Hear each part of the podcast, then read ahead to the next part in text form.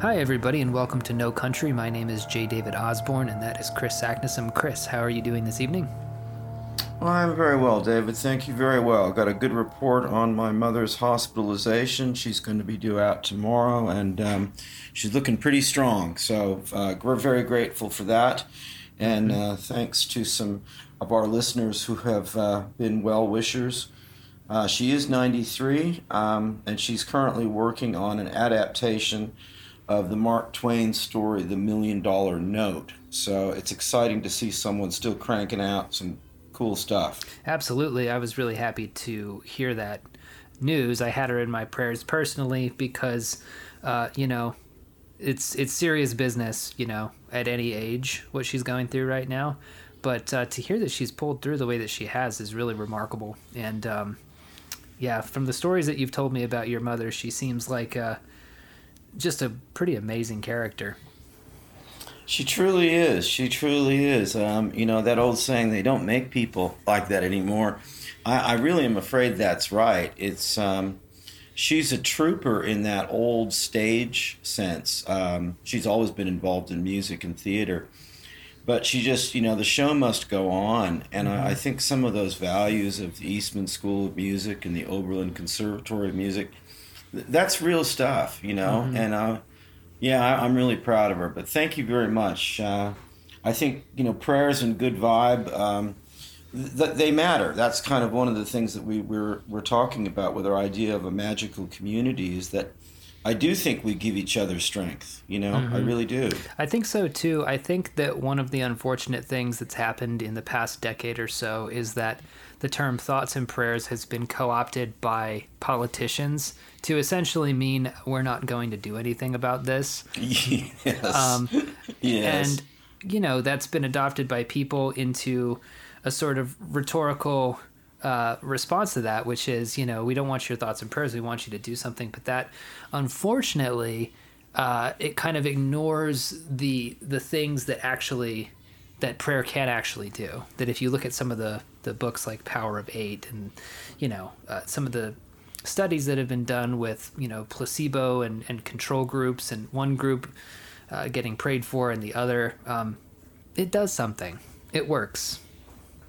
It absolutely does work and I, I think at some point we'll get around to the larger topic of the prejudice against thought mm-hmm. uh, and and thought is is the opposite of action which I think is just a terrible terrible uh, mistake in, in cultural judgment. And it's something that I've been touching on uh, in my uh, writing and imagination textbook because it, it's something that all thinking uh, creative people run up against. You know, um, mm-hmm. what are you doing? Well, uh, you're just thinking. You know, right? It's like, well, wait a minute.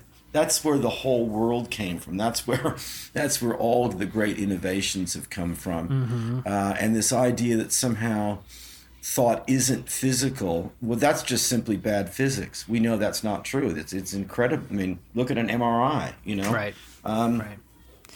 So there are some interesting things to unpack with that, but I think there is a kind of, uh, as you say, a, a feeling of denigration of that expression and that that channel of belief, which is really unfortunate because it is very powerful and it's very real. Mm-hmm, mm-hmm. Yeah, I definitely agree with that.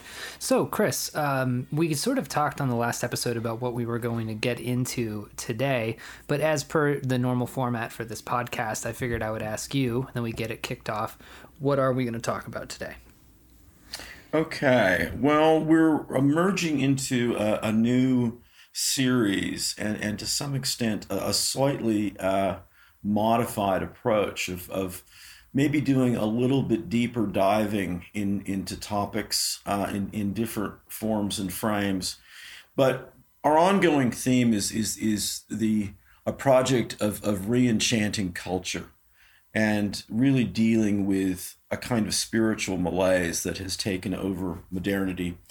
And we looked at in an earlier series the work of Charles Fort uh, the idea of damned facts and anomalies and folk beliefs, and how those relate to science and what we've called scientism, which is an unfortunate social philosophy that kind of worships science unquestionably uh, without really allowing for the inquiry and the skepticism that, that is what real science uh, has to do with.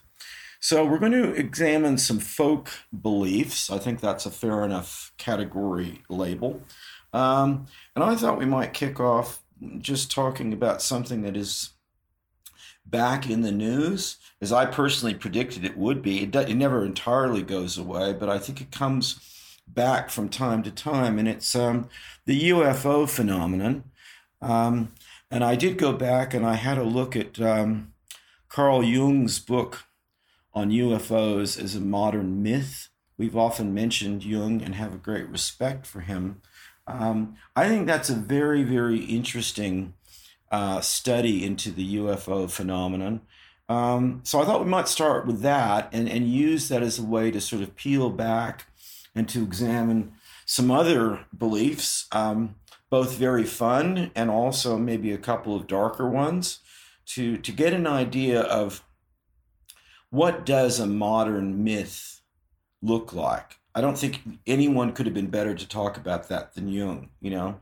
So, what is that? Uh, how do you think about that? I think that sounds really great. I, I saw a meme recently uh, about Carl Jung that was talking about how he essentially used powers of, you know, meditation and depth psychology to create this sort of entire mythic structure, right? And then it compared it with modern psychologists, with which uh, say something to the effect of, uh, "Tell me about your problems, and I'll I'll write you a script for a pill." And I just yes. I thought that was a very humorous analysis of kind of where these thinkers were um, back in Jung's day, and creates a, a, a good contrast with where we sort of are now. Not that there's nobody out there doing things like what Jung did, but um, he's very unique in that he had this private life um, that he didn't want anybody to know about while he was alive for the most part. He kind of ordered his um, his red book to be sealed up after his death, um, and once that was you know taken out of storage and put into one of those beautiful. I have one of the uh, it kind of looks like a Bible. It, it's kind of bound up like a like a Bible. Uh, once that was kind of exhumed, right?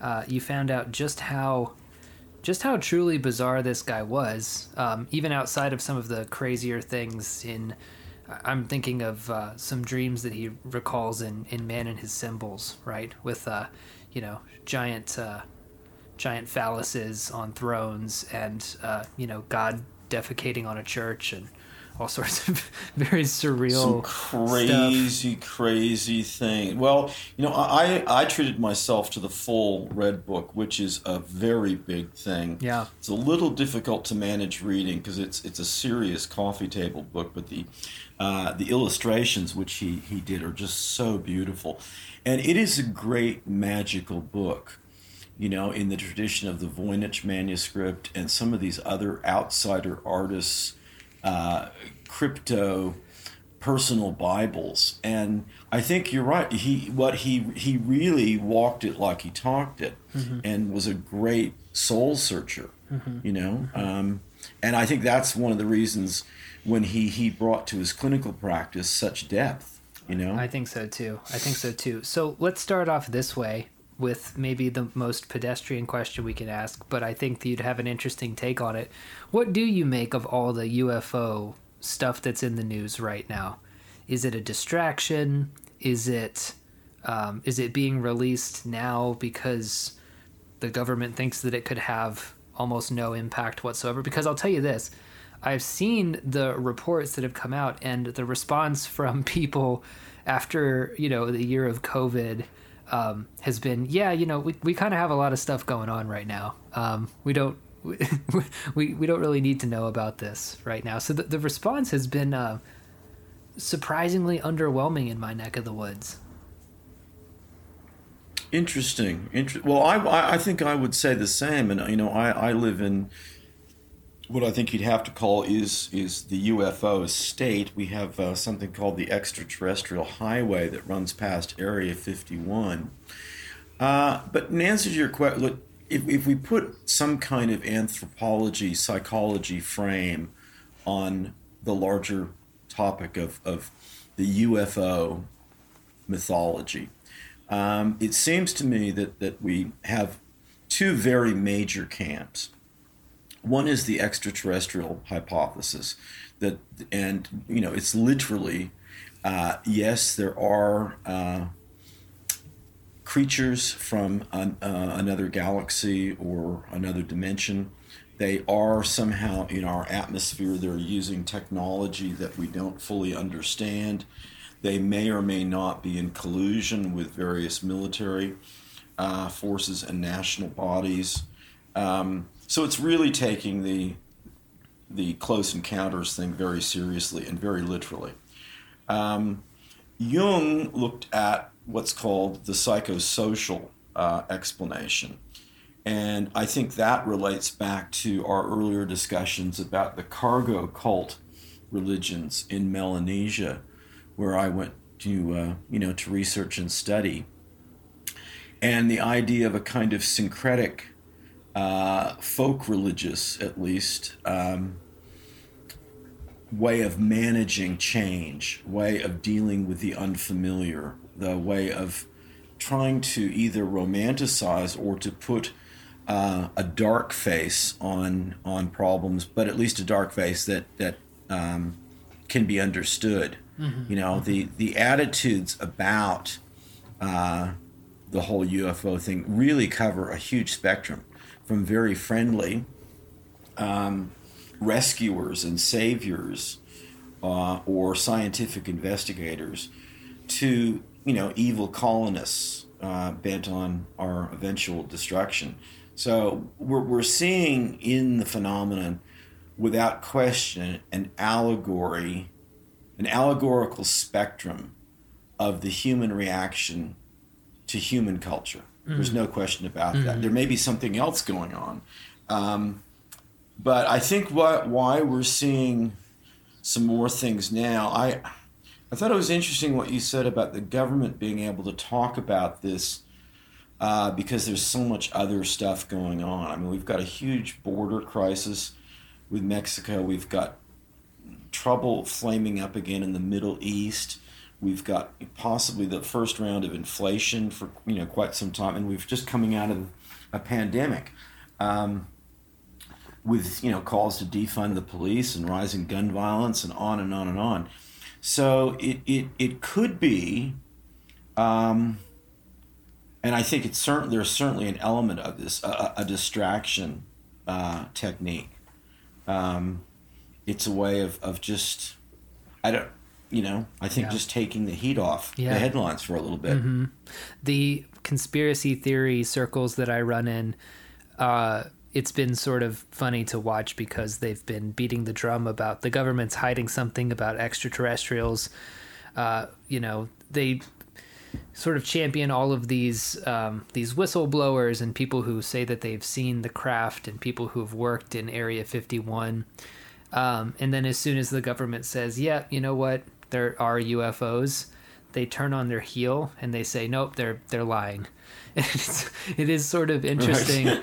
it, it is sort of interesting to think of the conspiracy theorist as having such a mindset that aliens are only real and UFOs are only real insofar as the government claims that they are not. And as soon as that switch gets flipped, we go right back to oh well that that couldn't possibly be real because why would they why would they tell us? What do you think is going on with that? Is that something about the conspiracy theorists? Are they just contrarians? Well, I think that's in the nature of, of you know I think that's one of the things that attracts people to that that kind of mindset. It, it it's uh, it's a rugged individualist in the great American tradition of uh, you know sort of the Missouri you know show me state kind of thing.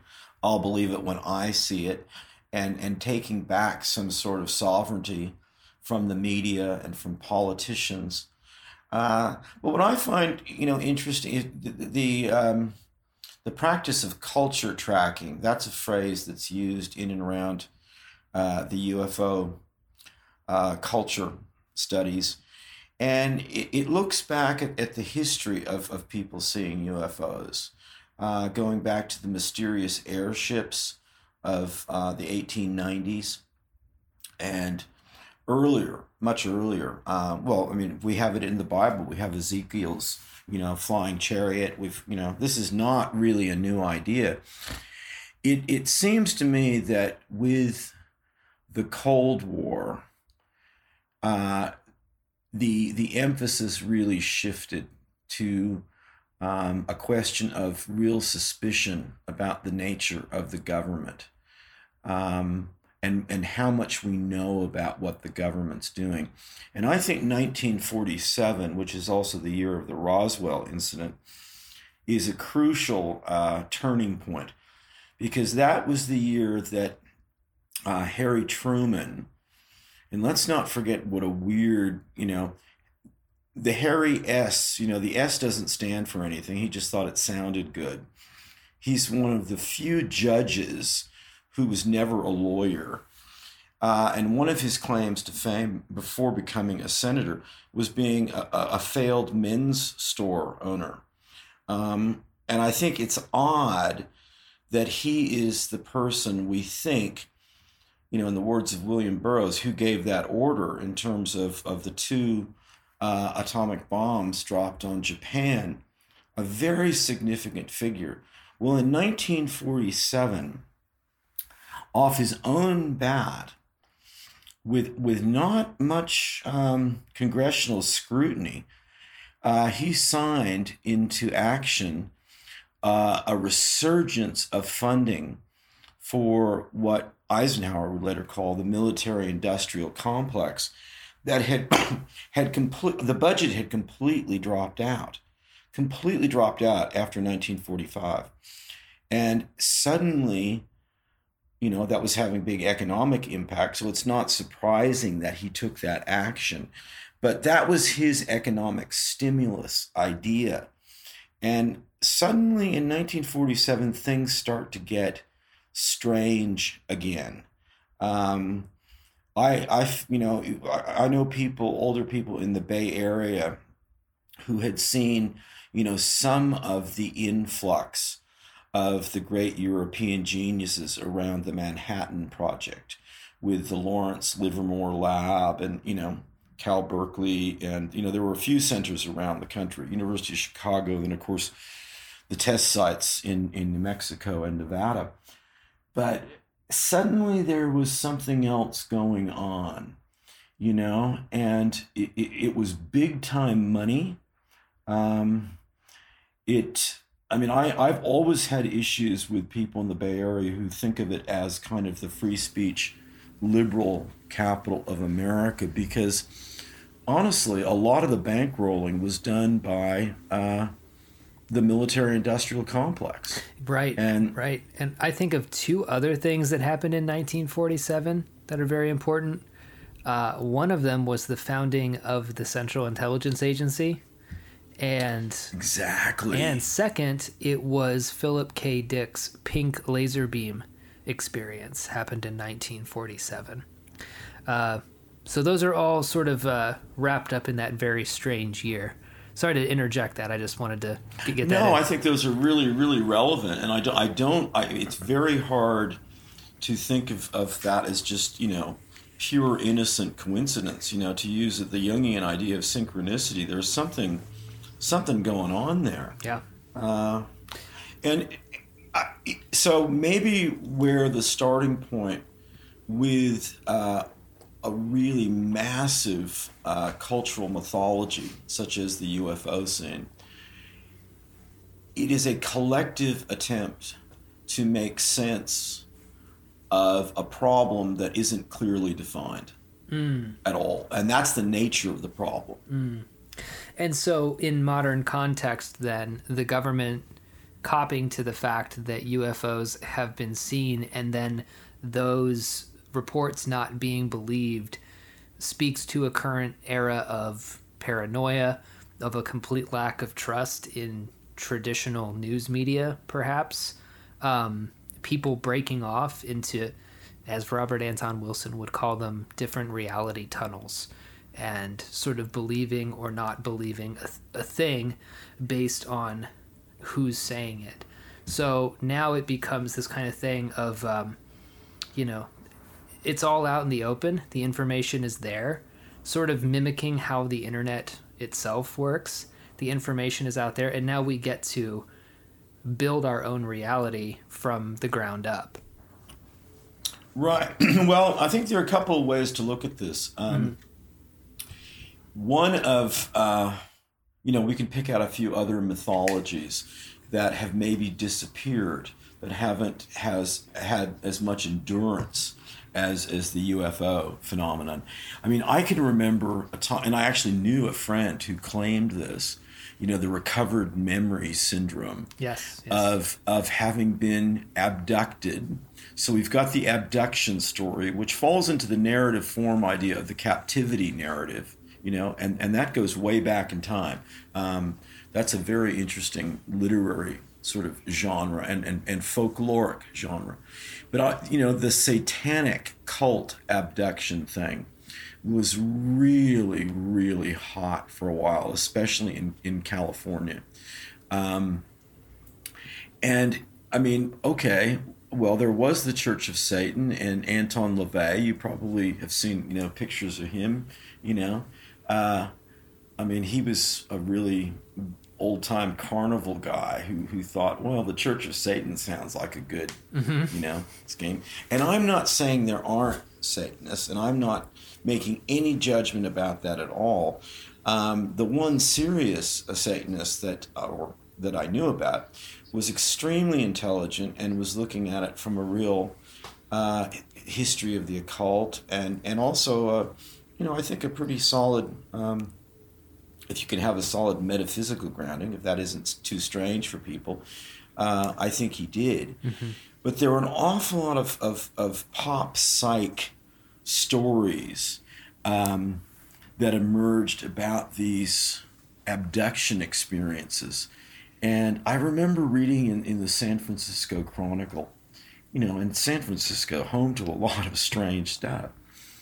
But the, the point of it was there were so many cults talked about, it just wouldn't have been possible. Mm-hmm. You know, mm-hmm. it wouldn't it wouldn't have been possible for these organizations, these groups, these weird tribes of people to to really uh, exist at all in in such numbers, um, and let alone you know kind of continue day to day life, and I don't know when exactly that began to fade out but I think it was kind of in the, in the late '80s.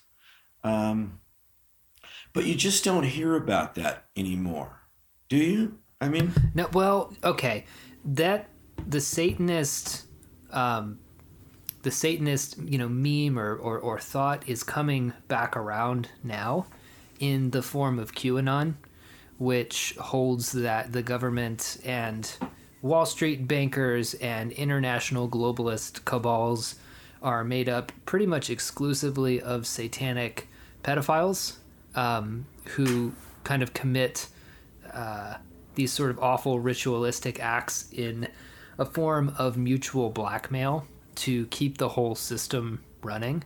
Basically, the idea is that that they're forced to partake in rituals with you know pedophilia and you know uh, child murder um, and things like that because it's the worst possible thing that you could do.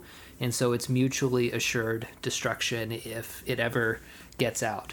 And that has led to a resurgence in the popularity of books such as Programmed to Kill which i read recently by david mcgowan who was one of the uh, editors of disinfo you remember that website? Yeah, yeah, um, I, I, certainly he, do. He wrote a book called called Programmed to Kill, which had a very interesting thesis behind it. Number one, it was that the false memory, the alleged false memories of satanic ritual abuse in some of these orphanages uh, were weren't false memories at all.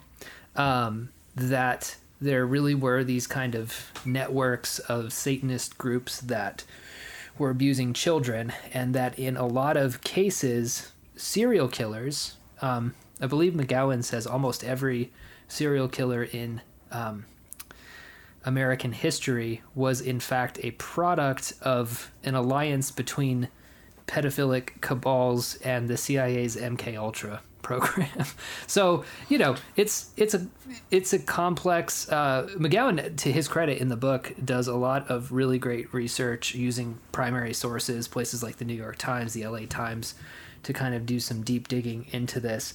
But you know, that kind of stuff has has kind of resurfaced. A lot of um, a lot of conspiracy theory has resurfaced right around the time of uh, 2016 for whatever reason that might be. I started seeing this stuff mm. pop back up again, and it's always been something that has been very interesting to me.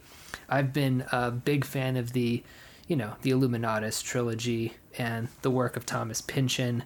I've always uh, had a, a soft spot for conspiracy minded thinkers, mostly because my dad is a big time conspiracy theory guy. My dad is a big Alex Jones fan, um, and for as long as we've had cell phones, I have received text messages from my father about all this kind of stuff UFOs, Bigfoot, ghosts, monsters. Um, he's he's just kind of poured this stuff into my brain since I was a child. So it's it's kind of how how my my head actually works. But I do think that it became uh, sort of more mainstream once uh, 2016 happened, and I do think that that has a lot to do with the sense of unreality that people felt uh, regarding the, the the American election, right? Because what we're talking about primarily is an all an American phenomenon. That there are conspiracy theorists, obviously, in other countries, but for the moment, I think we're talking exclusively about America. So I was wondering if you also noticed this uptick recently, or have your circles been mostly quiet regarding conspiracy? Well, I wouldn't say quiet, and I'm certainly uh, deeply interested and, and, and, fascinated. I mean, I, have I've always been. I, there's some uh, conspiracies I, I are more dear to my heart than others, but I, I know I think that the whole uh, MK Ultra Manchurian Candidate thing, I got very excited about that. Um, and now I, I I'm fascinated by folk beliefs and, and how they spread uh, I'm, I've always been interested in the anthropology of the rumor uh, and the urban legend. Uh, and all of these things, I think, swirl around in a collective unconscious stew. And it's a question of what bubbles up to the surface at, any given moment. I, I, will say that, that um, from a media studies point of view, I think that the uh, and 2016 is a fine uh, date for that. I, I, think it actually goes back further. Um, and, and we've talked about the you know the, the, the, emergence of CNN when that started. We've talked about when Fox News uh, launched. It really is true that um, the media credibility has just impressively declined. I I have some good media analytics that I think suggest that is not uh, people's intuition or uh, it, it's not a partisan view. It's a general truth. But even if you said, okay, uh, I mean, if we looked at it the way Jung would and said, look, let's not uh, try to argue whether or not the the quality and the objectivity of the mainstream media has steeply declined, it's nonetheless a perception in in culture. And so where then do you get your news? You know, where do you get the any kind of objective basis to make any kind of decisions? And I think that it's going through these uh, smaller networks that social media has made possible. Sometimes those become bubble chambers or echo chambers. Um, but for many people, I think they're, they've been the only access to something they feel they have any kind of control over at all. Yeah, yeah, I, I think so too. And that really started yeah i guess you could go back to our talk about the media and when all the, and then especially with the in, the rise of the internet that has made people's ways of thinking splinter off in so many different ways. Um, I'm reminded of a term that has also become very popular in the common lexicon now, which is gaslighting. Uh, mm-hmm. And gaslighting was initially used to talk about in a one to one relationship um, scenario where somebody acts uh, in a cruel way to another person, and then when they are confronted about it, they essentially tell them, you know, you're crazy, you're making things up, etc. And it has been used recently to describe how people feel about watching the news um, there are lots of little fact checkers on social media now. I don't know if you've gotten dinged by any of the fact checkers recently, but I, I certainly do. And you can get dinged for pretty funny stuff too. People have found ways to play with this um, and, you know, find little technicalities in, in what will get something fact check just to kind of show the absurdity of the whole process.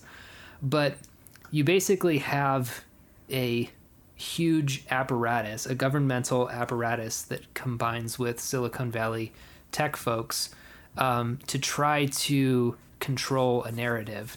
And what ends up happening is a form of mass gaslighting where people are watching things unfold in real time on their computers because everybody has a video camera in their pocket.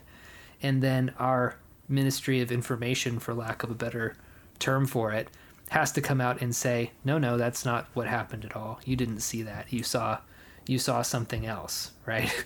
and so it's right. it's created this conspiracy mindset where you know if you want people to uh, believe in the truth of what it is that you're saying, you should probably tell them the truth, even if it makes you look bad.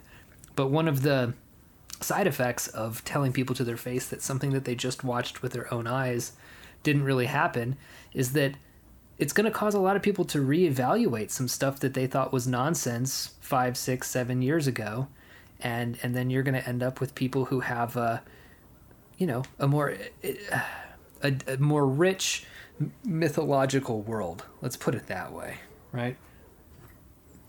Right. Mm-hmm. Okay. Mm-hmm. Well, okay. Here's here's a question for to try to to uh, get a little more frame on this. Let's just take the point of view. Um, Area 51. I, have I've been up there to visit several times. Um, I would love to believe that there are aliens uh, working underground and that something amazing is happening. My honest belief is that what has always been going on there is the human testing of extremely advanced uh, aircraft at any given point in history. Um, and now I know there's a lot of drone stuff. Mm-hmm. And I my my suspicion is that the mythology surrounding Area 51 is a more wondrous and sinister but but also fun way of processing something very mundane and uh, kind of discouraging that we're that we've got these you know that we need that kind of military technology that we don't understand it.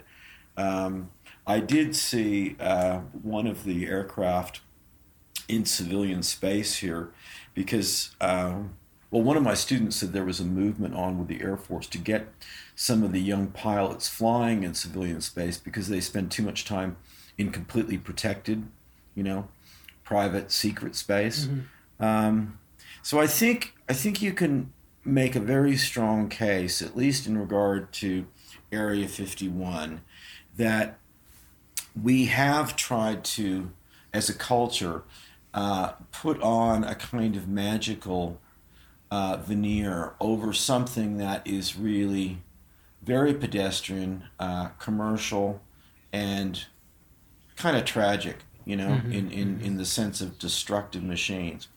So that's there. But how do we think of Bigfoot? Yeah. I mean, if you can see the mechanisms yeah. and, and, the, and the cultural payoff regarding the Area 51 mythology, supposing I'm at all right there, um, if we look at it at and I think Bigfoot's a great uh, folk uh, motif to embrace. Uh, what's going on with that? The interesting thing about Bigfoot is its prominence throughout cultures across the entire world, right?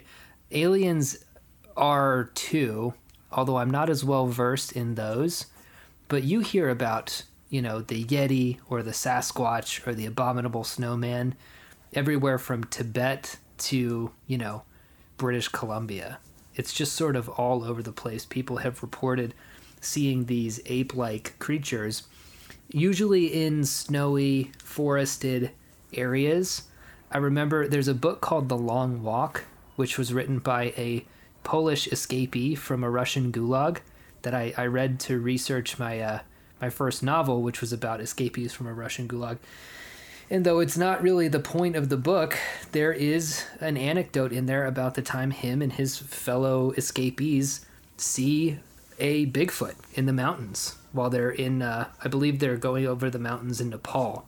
Um, so you have, uh, in America, you have a long and proud tradition of Bigfoot hunters, and it's this, there's this incredible tension between the amount of encounter reports that exist from people and the almost complete lack of any physical evidence that these things exist, right?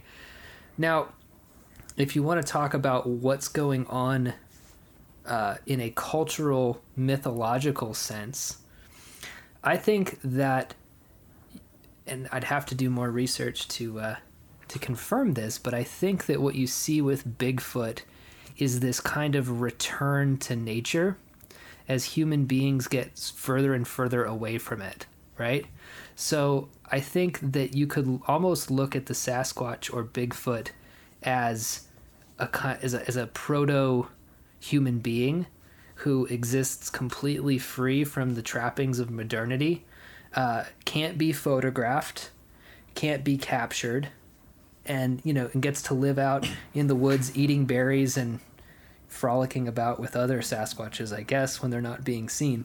But there's definitely something to number one, the return to nature. Number two, the inability to be photographed, the inability to take place, uh, to take part in any of this new form of technology that we have. And uh, the fact that it leaves sort of no trace at all, right? Uh, I think those are those are all maybe bubblings up from from the subconscious. What do you what do you think about that? I, I think that's certainly on track. It, I, I still have some questions though, mm-hmm. because um, I think one way to possibly gloss uh, what you've just said is, is a kind of um, profound nostalgia mm-hmm. for an, a more innocent phase of, of life and, and possible human evolution. Mm-hmm. Um, or certainly, I mean, it's it's the it's the wild man of the mountains. Uh, it's it's that mythology which goes way back in time. It's uh, it's another species, and yet it's kind of related. Um, but I just think it's very strange how what shape it's finally taken because you never, at least I, I mean, maybe maybe uh, this isn't true. Um, but I've, I've heard very little about uh, the missing link idea, which mm-hmm. would place you know Bigfoot solidly within you know the 19th century scientific evolution frame, and I would I would think that.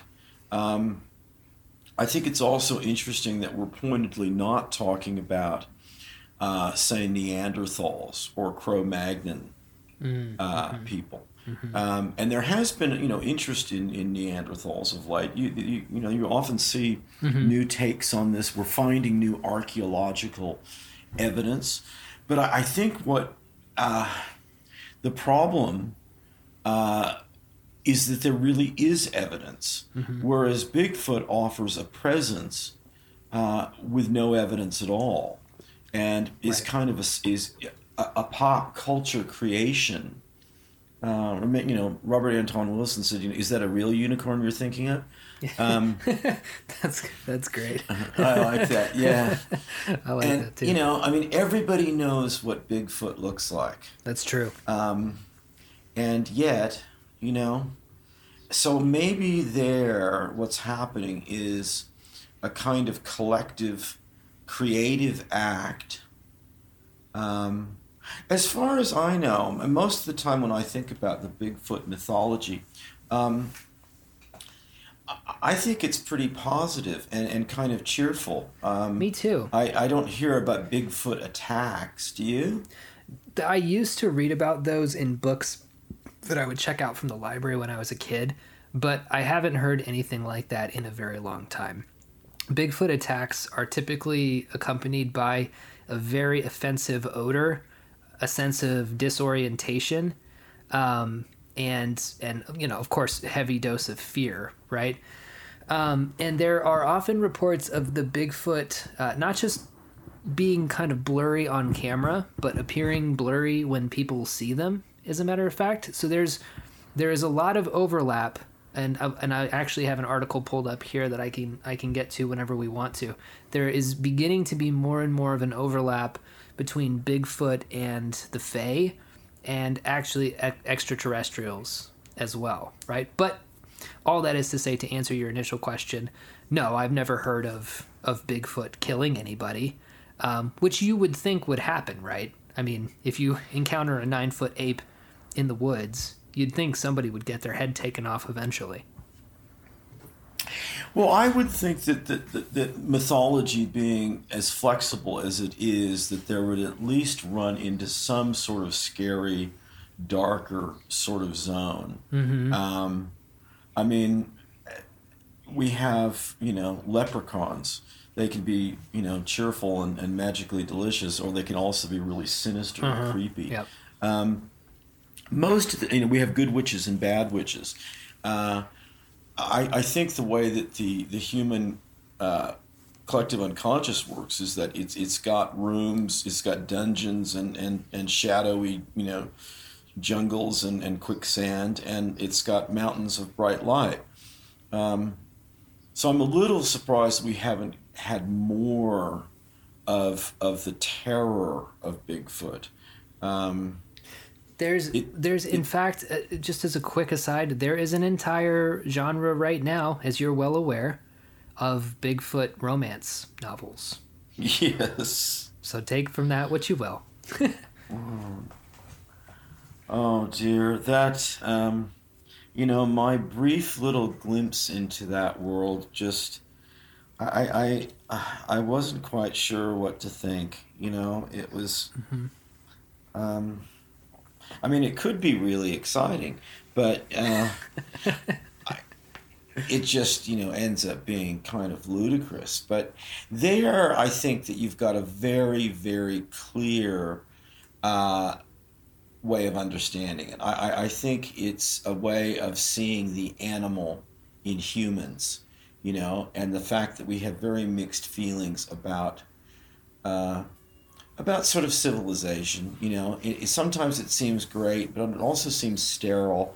We don't think it's entirely real, and we think that we're all potentially capable of reverting to some kind of animal, animalistic uh, behavior, perhaps even savagery. Mm-hmm. Um, But that doesn't that doesn't seem that isn't the vibe I get from Bigfoot. I I- have a feeling if I were walking around Washington or Oregon, and I have, I've gone, I've gone looking for Bigfoot.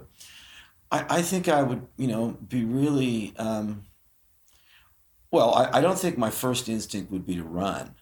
You know, I really think I'd be I'd be trying to get a photograph. I'd be. Um, I don't know if I would be terrified. Mm-hmm. And I think I can tell you, you know, if I saw any kind of bear, um, I- would I would be thinking, oh, I don't know if I want to get any closer to that bear. Right. Um, Right. So it seems like a very special category of mythology.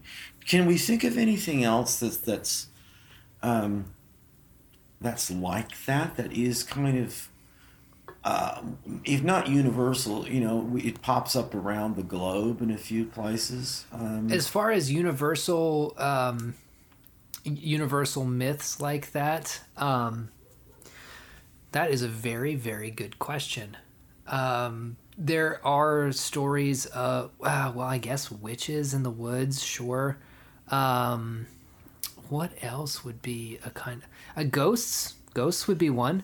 Um, everybody has their almost every culture i think has some sort of ghost story. Um,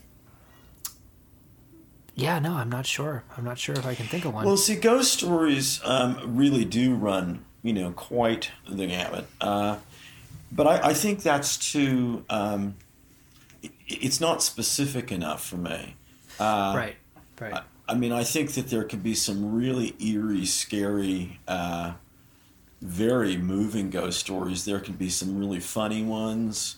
Uh, it's been used, you know, as a motif in, in many, many different um, ways. Do you know the Algernon Blackwood story, The Willows? i don't Well, uh, he you know he was a really classy uh, horror writer. Um, it's a very very peculiar story because the creatures are are are the willow trees, and and they're these two guys going down uh, the Danube River, and um, it's kind of about you know it's an allegory of psychological breakdown between these two travelers, but the sense of the metaphysical evil of this environment and it isn't any one tree it's it's kind of the way i feel about mangrove uh, areas. Mangroves give me the creeps.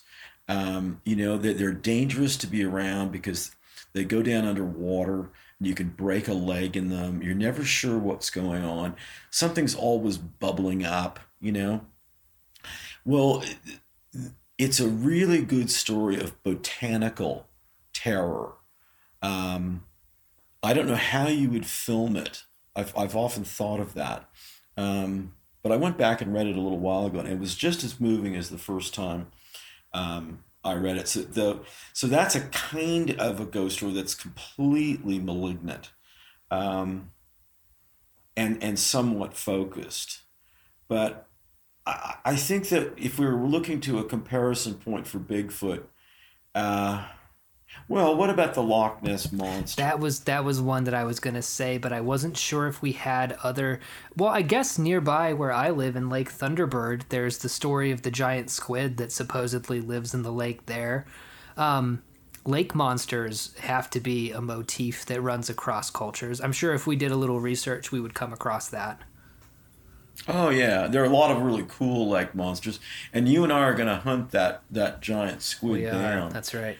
Yeah, that's a documentary film project for us. Uh, I somehow the lake monsters always seem to transcend that word monster, and I get a pretty good vibe from them. Um, I mean, I, I feel good about the Loch Ness, Ness monster as whether it's a you know a plesiosaur or you know whatever, or whether it's logs that are you know bubbling up from Yeah. below. um, whatever the ex, I, I still think uh, Nessie is cool. Yeah. Um, and I mean, when you look at Loch Ness, it's very hard. This is another way to think about this. I think it's very hard not to imagine a lake monster down there. You know, it's it's kind of like It's dark, you know, right? What are you thinking? It's like pitch Yeah. black once you get past the surface. It's something to do with is it, it it's not pit, it's um what makes the lake so black?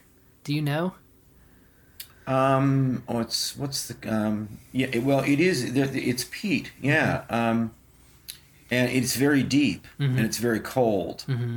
So there, there are you know a few factors going on there, but the, the surrounding land, you know, if we use that expression, spirit of place, um, it. I mean, it just looks like there's going to be uh, a giant, you know, monster there. In the same way, I think that where I live looks like UFO country. you know, um, That I mean, I just, you know, it's obvious. Yeah, that's such an interesting thing too because I know that you've probably experienced this when you take a night drive somewhere and you kind of glance out into the desert on either side of you.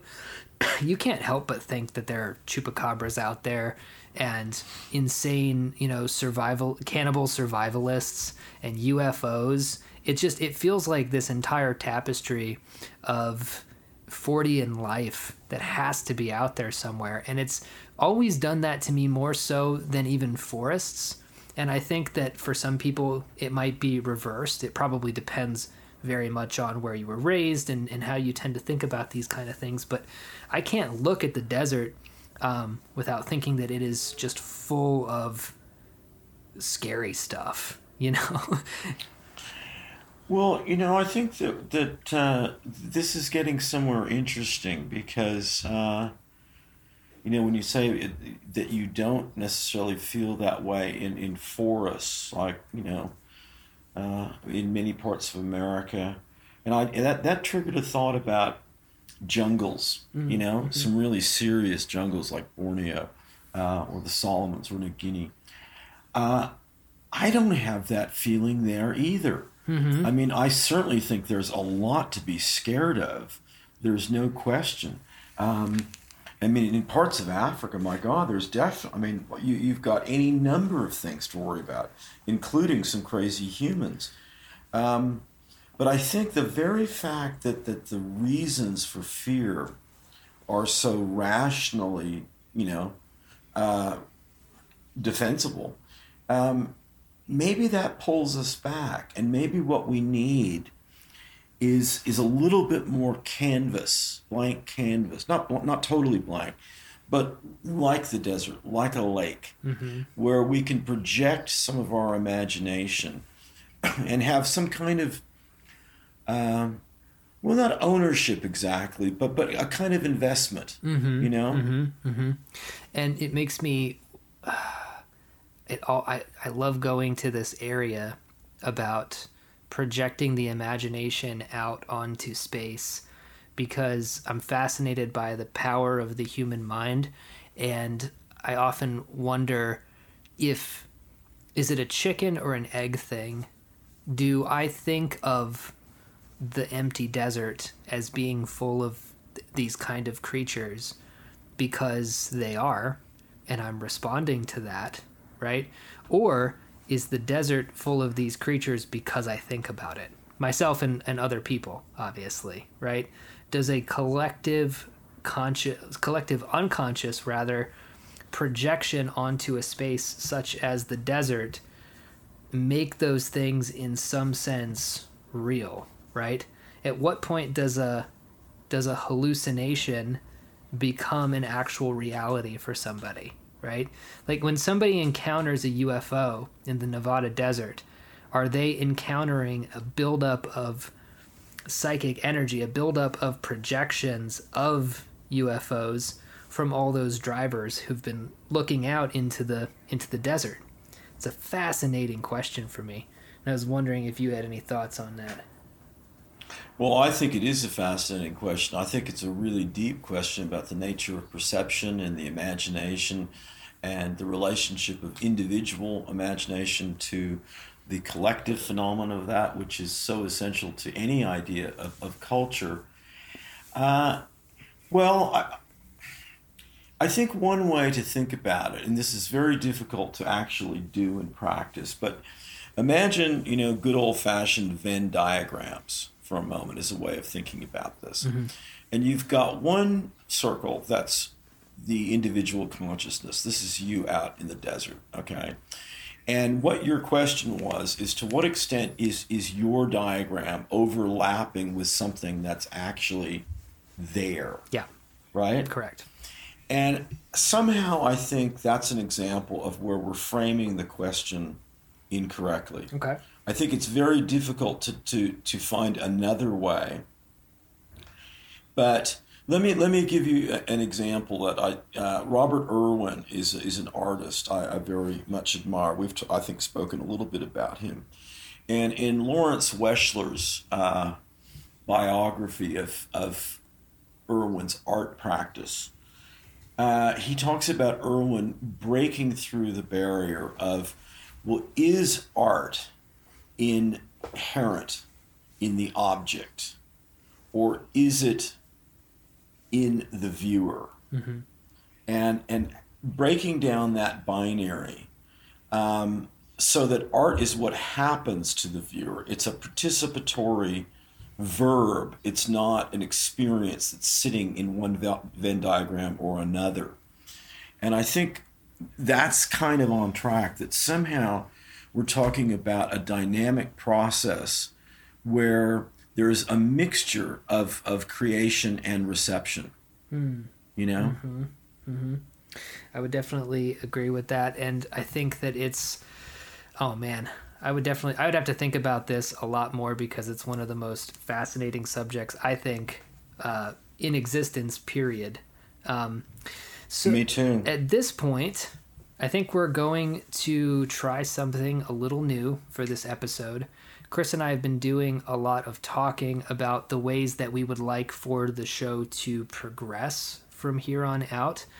And of course, we still have the, uh, the Jungian UFOs to get to on this episode.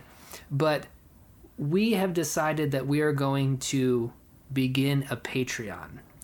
And we want to do that for several different reasons. Uh, we would really like to start creating uh, more of a community around this show. And we also started to notice that our episodes, which we try to keep at about an hour, we usually go about 10 or 15 over, we realized that we had a lot more to talk about every time we hop on the phone to have these these chats. So real quick, we wanted to break down how these episodes are going to work. So Chris, who's a much more articulate uh, person than I am, I'm going to turn the the floor over to him and kind of talk about his thoughts with regard to this move that we're making and and and why we're why we're making it. So take it away, Mr. Saknussemm.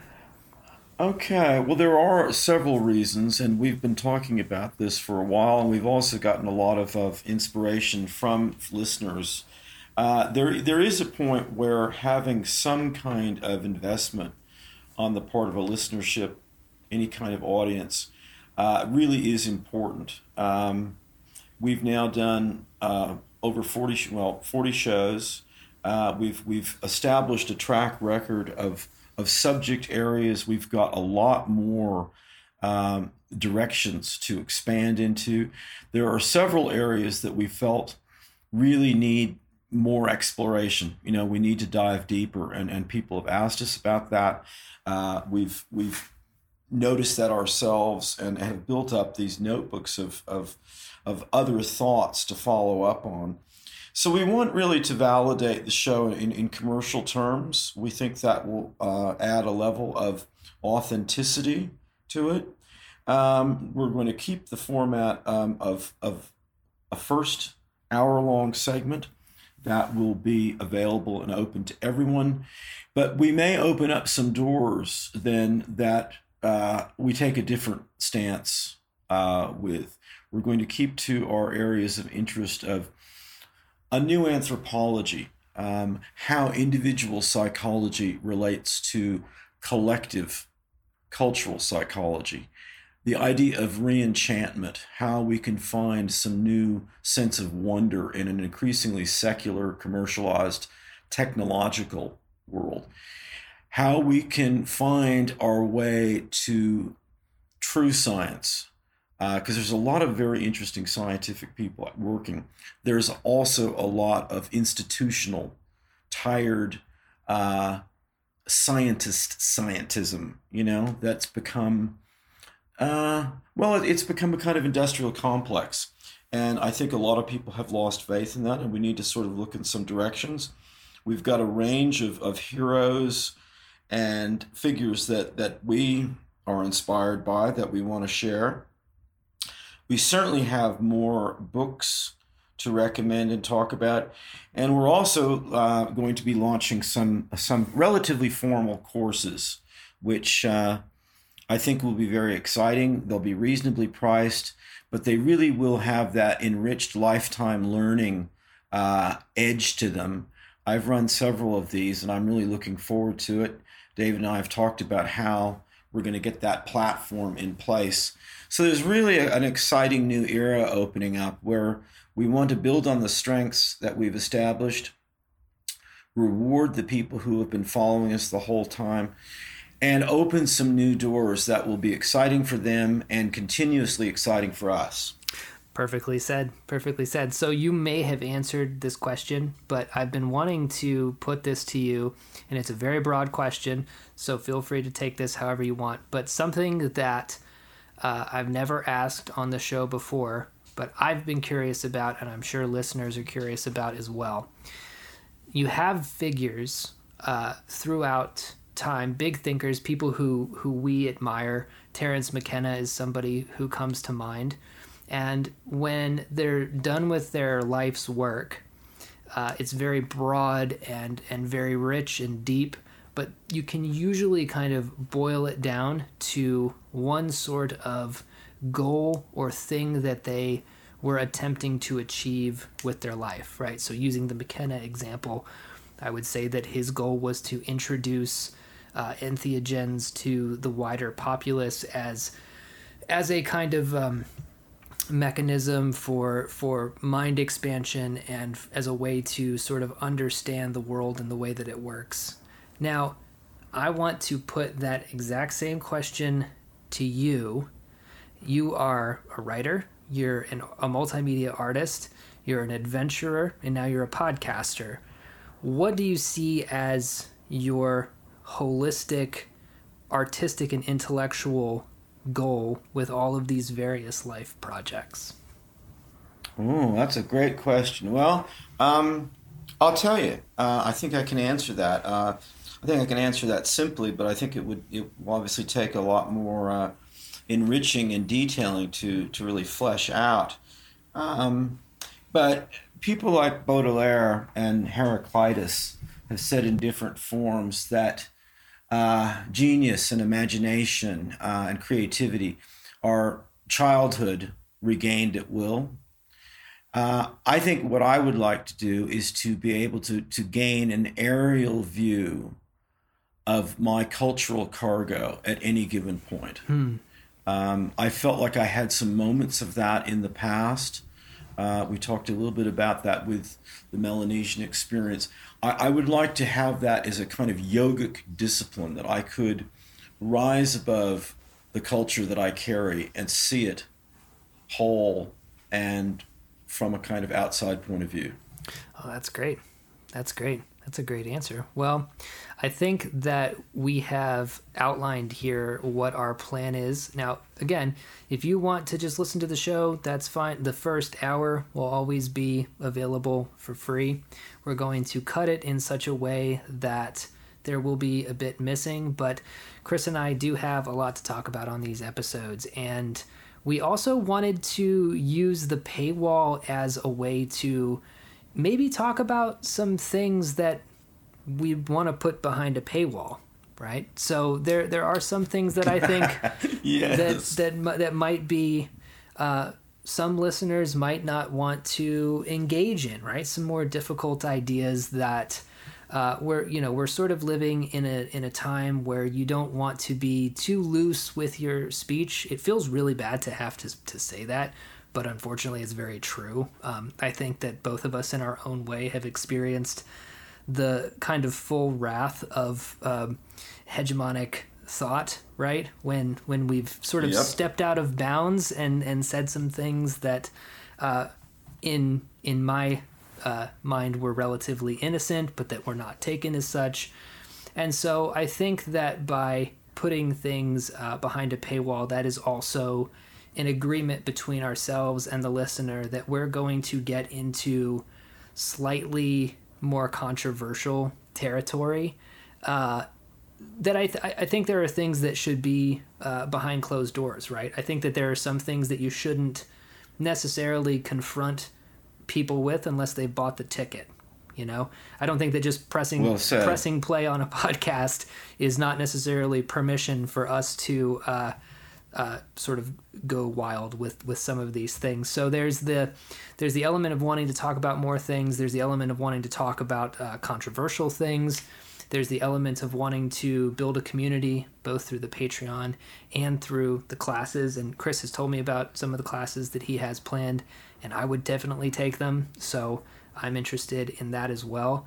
Um, the book club is going to be another element of it that I think is going to be a lot of fun. We have uh, a few books chosen each but I believe the idea that we have is for that to be a monthly book club with four meetings on Zoom where we will answer questions that people might have and also give people the opportunity to jump in and talk about their experiences with some of these uh, really great books that I almost guarantee you uh, you haven't read and you haven't haven't heard of. So with that, we are going to take a quick break and then we're going to come back. We're going to talk about Jung, we're going to talk about UFOs, and uh, I might start off where we left off with this very uh, interesting segue, seeing as how we talked about Bigfoot earlier, and I mentioned this earlier, about the current link between Bigfoot and the UFO phenomenon and portals. I like the sound of that. All right, cool. So we'll be right back, and uh, we'll I guess we'll talk to you then. Excellent. All right, everybody, welcome back to the Patreon exclusive half of No Country. This is very exciting, Chris. We're we're doing it. Yeah, it is. It's a new era. Uh, we've got a lot of, of things to celebrate. You've got a, a, new baby. I'm finishing a major project. Summer's coming on. We're looking at a new, uncertain era uh, mm-hmm. around the world, but certainly in America. I can feel it very much in my neighborhood. So yeah, it's time to uh, to add something new to the mix. I agree. I agree. So thank you to everybody who subscribed to the Patreon. Thank you for joining us. Uh, we hope to see a lot of our, our fans come along with this. So if you're listening, thanks. To start off this episode, we're going to piggyback off of what Chris and I just finished up talking about, which is Bigfoot and extraterrestrials. So I found this article on masslive.com. It's from, I believe I'm pronouncing this correctly, Worcester in England. It's mm-hmm. it's it's spelled a bit different than that, but I think I remember it being pronounced that way, and it is titled "Is Bigfoot an Extraterrestrial Visitor?" Some researchers think so. Is it possible the creature known as Bigfoot, Sasquatch, or by a number of different names all over the world is an interdimensional traveler? That's a theory now in play, with both Bigfoot and UFO researchers and one that played heavily into discussions at this weekend's Greater New England UFO. Blah, blah, blah, so basically, the thrust of this article is that recent sightings of Bigfoot have been accompanied by visions of floating gold orbs in the air. And I remember back on the kind of unsolved mystery days, uh, you know, staying up late to watch these programs. Golden floating orbs were a big phenomena when video cameras started to become ubiquitous in suburban America. They started catching these almost fey like creatures floating through the air. So apparently, this particular theory dates back to 1973, but now it's gaining a bit more traction. And long story short, because it is quite a long article, it's believed that the reason why we never find animal remains from Bigfoot attacks or Bigfoot remains themselves is because Bigfoot is actually an interdimensional entity that is stepping through portals uh, into our in and out of our dimension. Now, why Bigfoot is doing that, we don't know. Uh, are we simply perceiving this thing as Bigfoot that's actually some sort of creature that we don't have an ability to uh, really understand with our our five six senses? Um, but I thought that that was an interesting link between the two things that we were talking about, right? These kind of holistic theories that are beginning to develop around around a complete lack of evidence, right? It's kind of like, if, well, if we don't know why we can't find any remains of this kind of stuff, perhaps it's portals, right? But I wonder how those two myths, from a mythological perspective, right, uh, something a bit more sinister like aliens that abduct people, and Bigfoot, which, as we mentioned in our free episode represents some sort of returning back to nature. Uh, it's interesting that those two myths are involved in a kind of car crash right now, right? The, the sort of modern, right. scary technology uh, actually, in its own way, kind of abducting the uh, the the primitive uh, return to nature type man. That's how I see it, at least, right? I see it as one myth eating the other. I think that's an interesting way to put it. I mean, one of the things that, that we can definitely say that defines mythology is, is the ability to morph and to adapt over time and to take on other motifs I mean, if you look at the great um, folkloric indices of, of you know story motifs from folk tales and fairy tales, you see how much overlap there is. You know, there's there's always at least two or three elements going on. You know, animals turning into people, people turning into animals, uh, treasure, magic names. I mean, it's never just one uh, simple motif stream.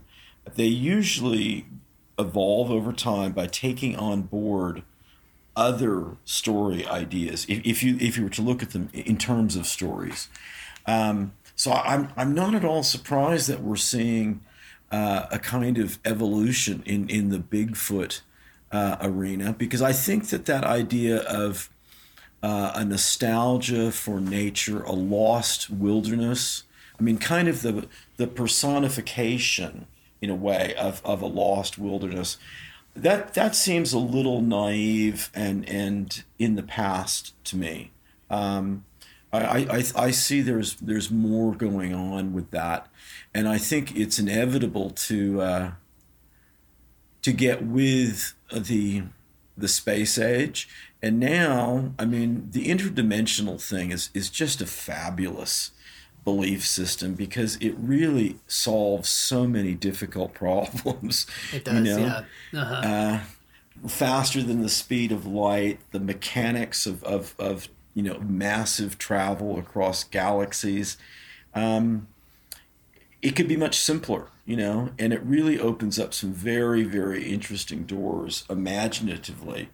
And and who's to say that that, that isn't um, an answer? One of the exercises that I do with my students, and I really, I mean, I do it in a serious sort of way. We, do, we don't start off a, a class doing this. We, we build some rapport first but we really think of ourselves as as being in the writers' room uh, uh of a TV mm-hmm. show, and we really brainstorm out what would something truly alien be? How would that work? And one of the motifs which has emerged, which I think is very interesting, uh, and it's come up several times. It's vague, but but you know that's the nature. It's it's complicated, but the idea is that we would be looking at some kind of uh, entity that is both collective and individual mm-hmm. simultaneously. Um, mm-hmm. So it wouldn't be like a species, it wouldn't be a multiplicity of creatures of a certain kind or different kinds. Um, and it wouldn't be an entirely unified uh, figure, you know, like a divinity or you know, one one creature. It's it yeah. would be some dynamic tension between those two, and yeah. I, I really love that idea. As vague as it is, I think I think there's something in that. I don't think it's vague at all. I think we have something very similar to that on Earth right now, and it is called the mushroom, right? Uh, Terence McKenna was famous for saying that the aliens have already arrived and that they are psychedelic mushrooms. And that does seem to me to be a sort of individuated intelligence that can be picked and, and experienced individually. But, you know, the largest living structure in the world, I believe it's in England and it's underground, is a uh, is a mycelial structure, right? A mushroom structure that kind of spreads out, and it is kind of what you're talking about, right? It's a it's a multiplicity of of things, but also an individual at the same time. Am I off base with it? Am I missing something here? Or is no, that... no, that that's exactly what we're talking about, and I and I think there's an interesting and and very uh, fertile suggestion here.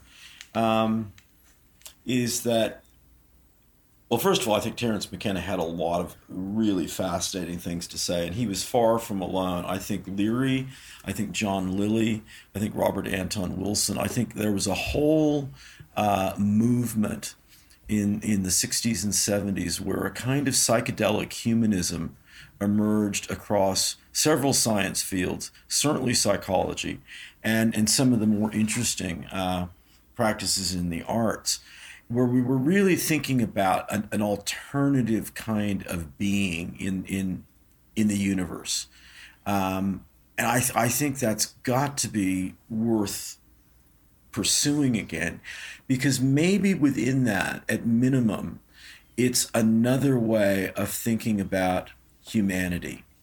Mm-hmm. you know i think this is one of our big problems are, are, are we really individuals or, or should we be more correctly thought of as a kind of collective entity um, because when you think about the idea of what culture is you know, no one stands alone. No one stands independent of, of culture. We've had a few incidents, maybe, of like feral children, uh, but not very many of them. And, and that's worth pursuing as a, as, a, as a topic in another show. Basically, culture appears to be, to me at any rate, right, a kind of inhabiting force. Mm-hmm. Yeah. You know, it, yeah. it, it seems to inhabit us. Right. Right. I like that a lot, um, especially when you think about th- things like technology.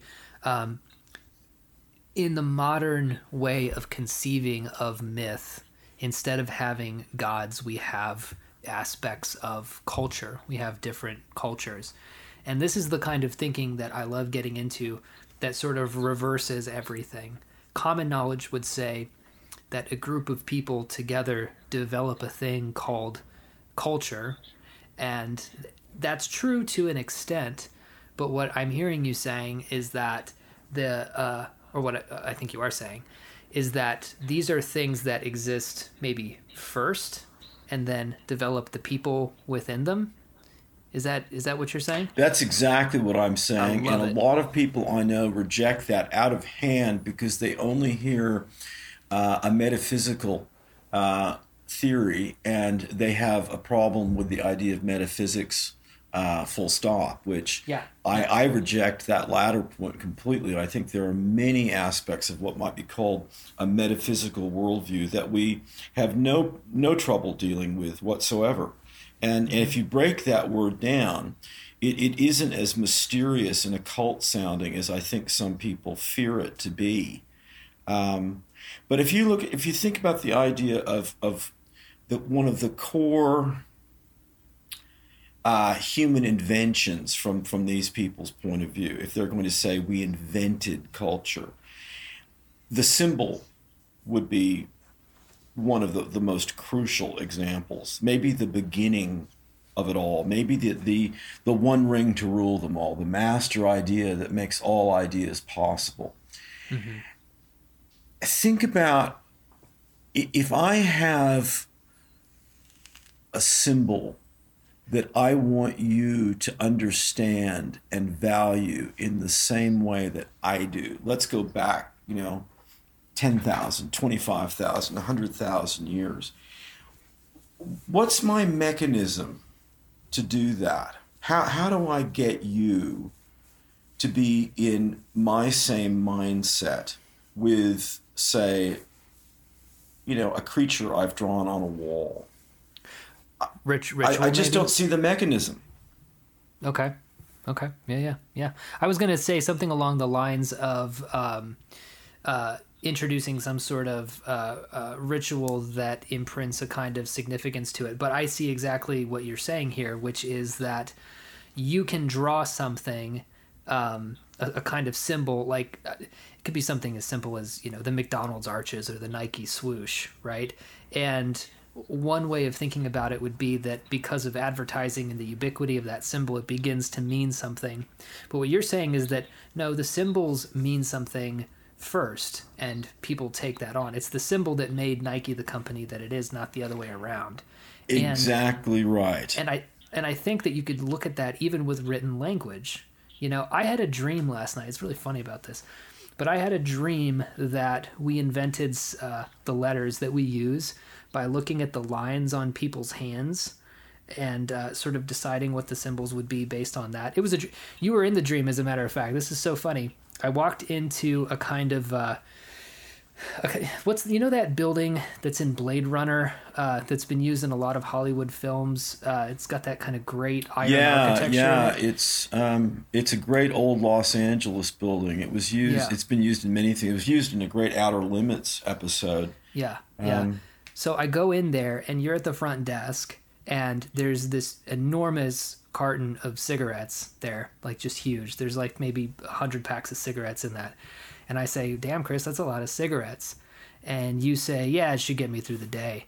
Um, and then and and then there's uh, some some uh, lesbian roommates that I had about ten years ago. That was great living in a house full of lesbians. Nothing nothing could stay broken for very long. They were very crafty people. Um, and uh, and they sort of showed up and told us that we were going out. And then all together we began discussing the invention of language and how it actually came from from hands. And we all showed each other our hands and there were kind of letters in them.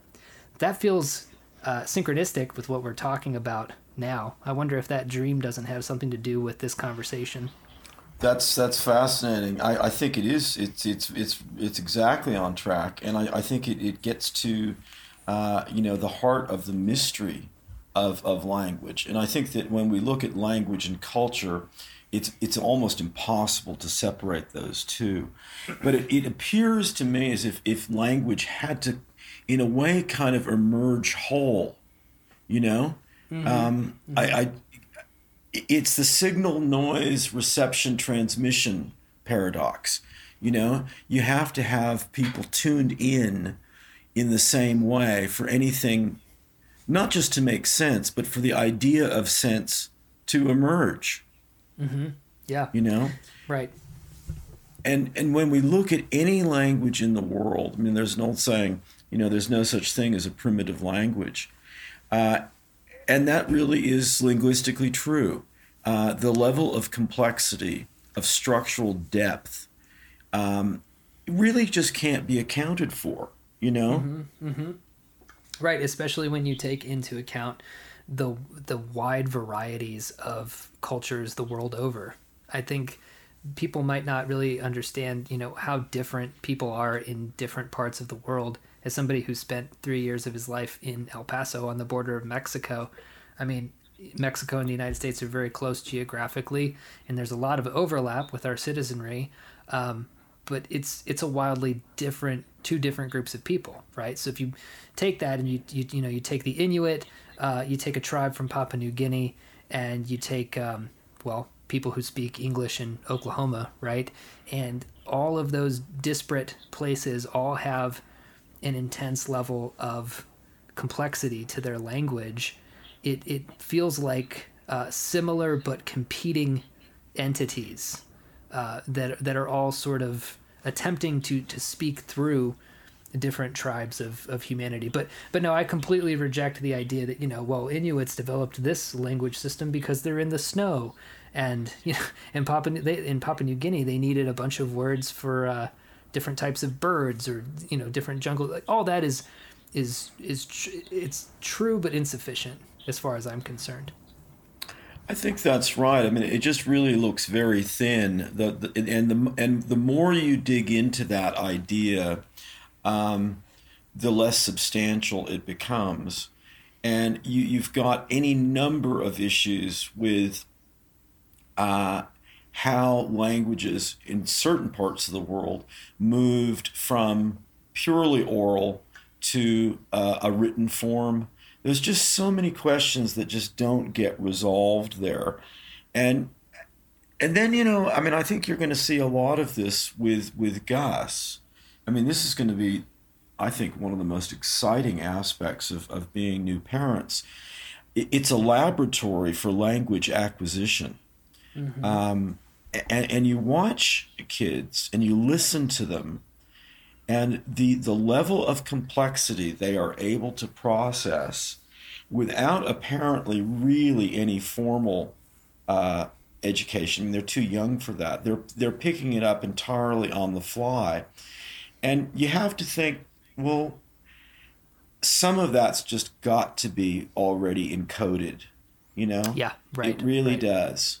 Yeah, Gus Gus has been trying to make noises now. He's a little advanced. I'm going to brag a bit. He's ahead with the, with the with the cooing and the goo goo. Um, he's about a week ahead from the the movement from screams to that sort of thing. But I, I promise you, this is not just my dad bias creeping in, although I'm sure there's a little bit of that. But when he's cooing and gooing, he's responding to things that I'm saying to him, right?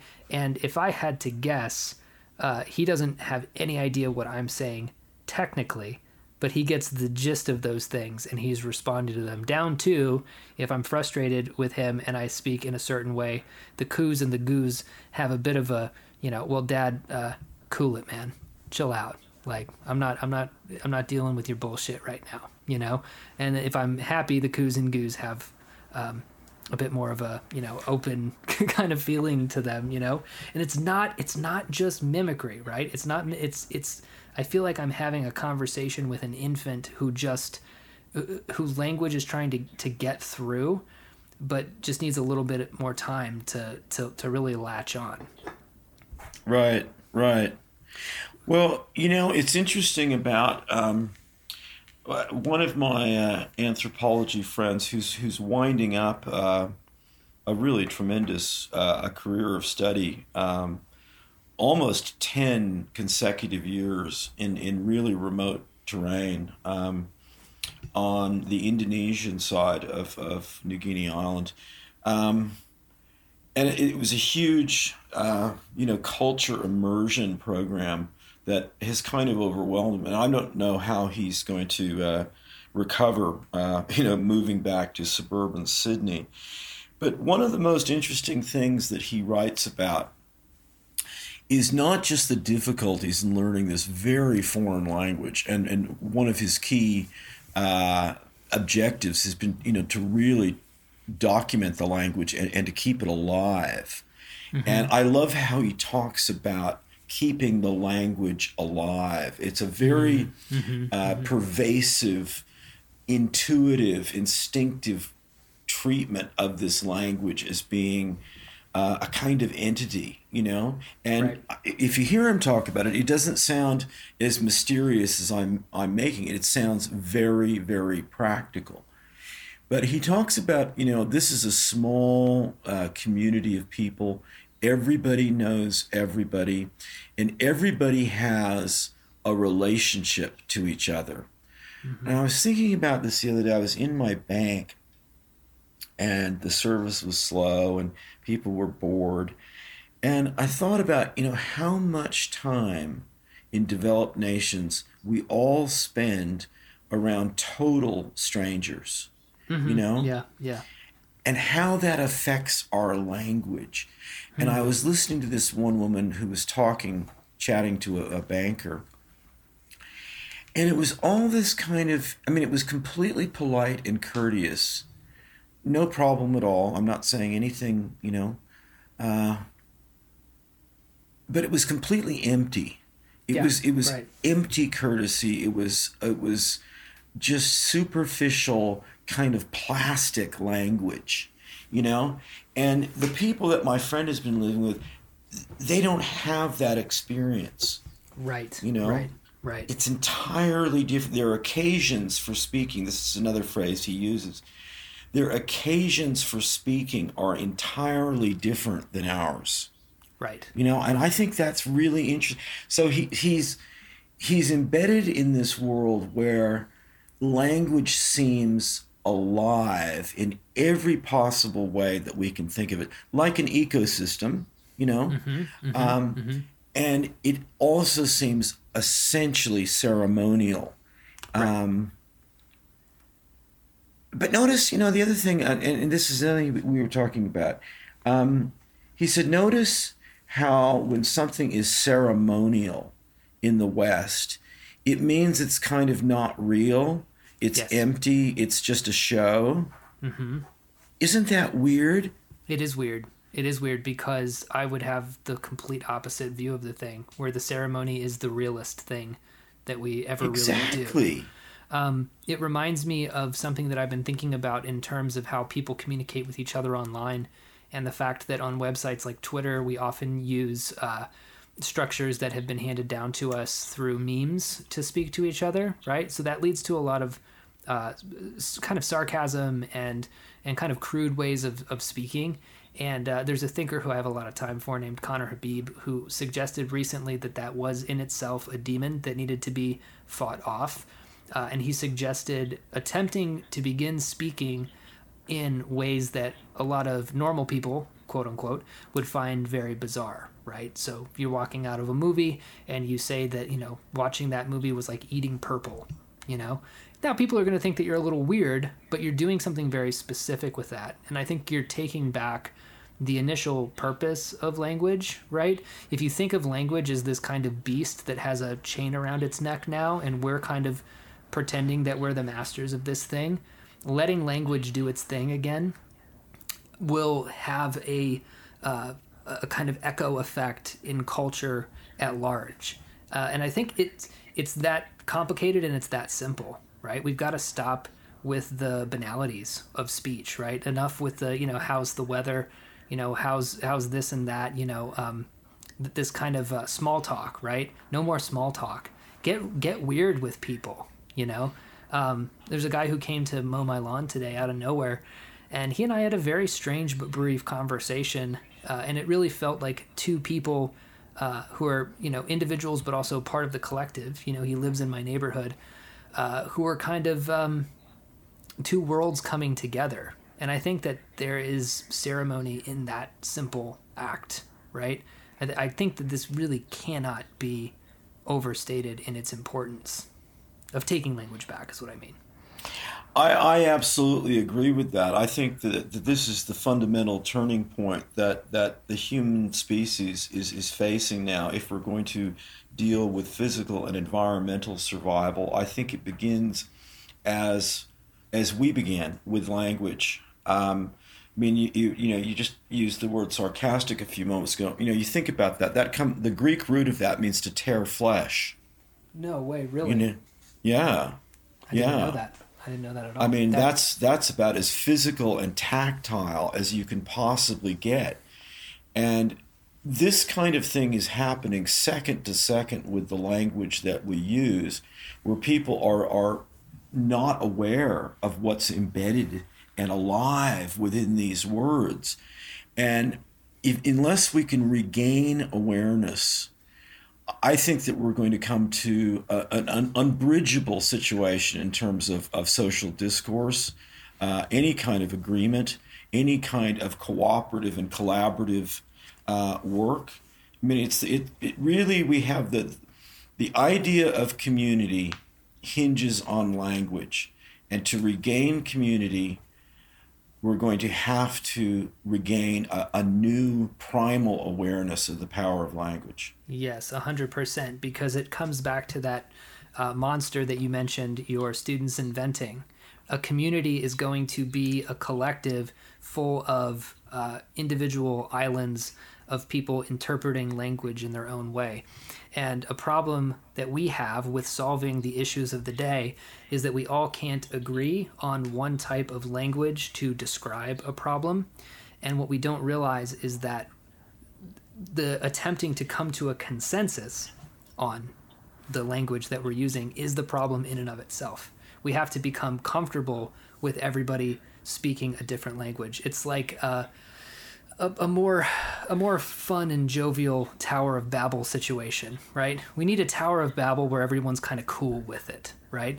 Where we have a, a, a, commons area that we can hang out, but that because what that will do again, it will echo out into these larger problems where it's like we're not going to agree exactly, but I can feel what you're saying intuitively through the painting that your language is doing in my mind and the interpretive process that it's going through in there, and vice versa.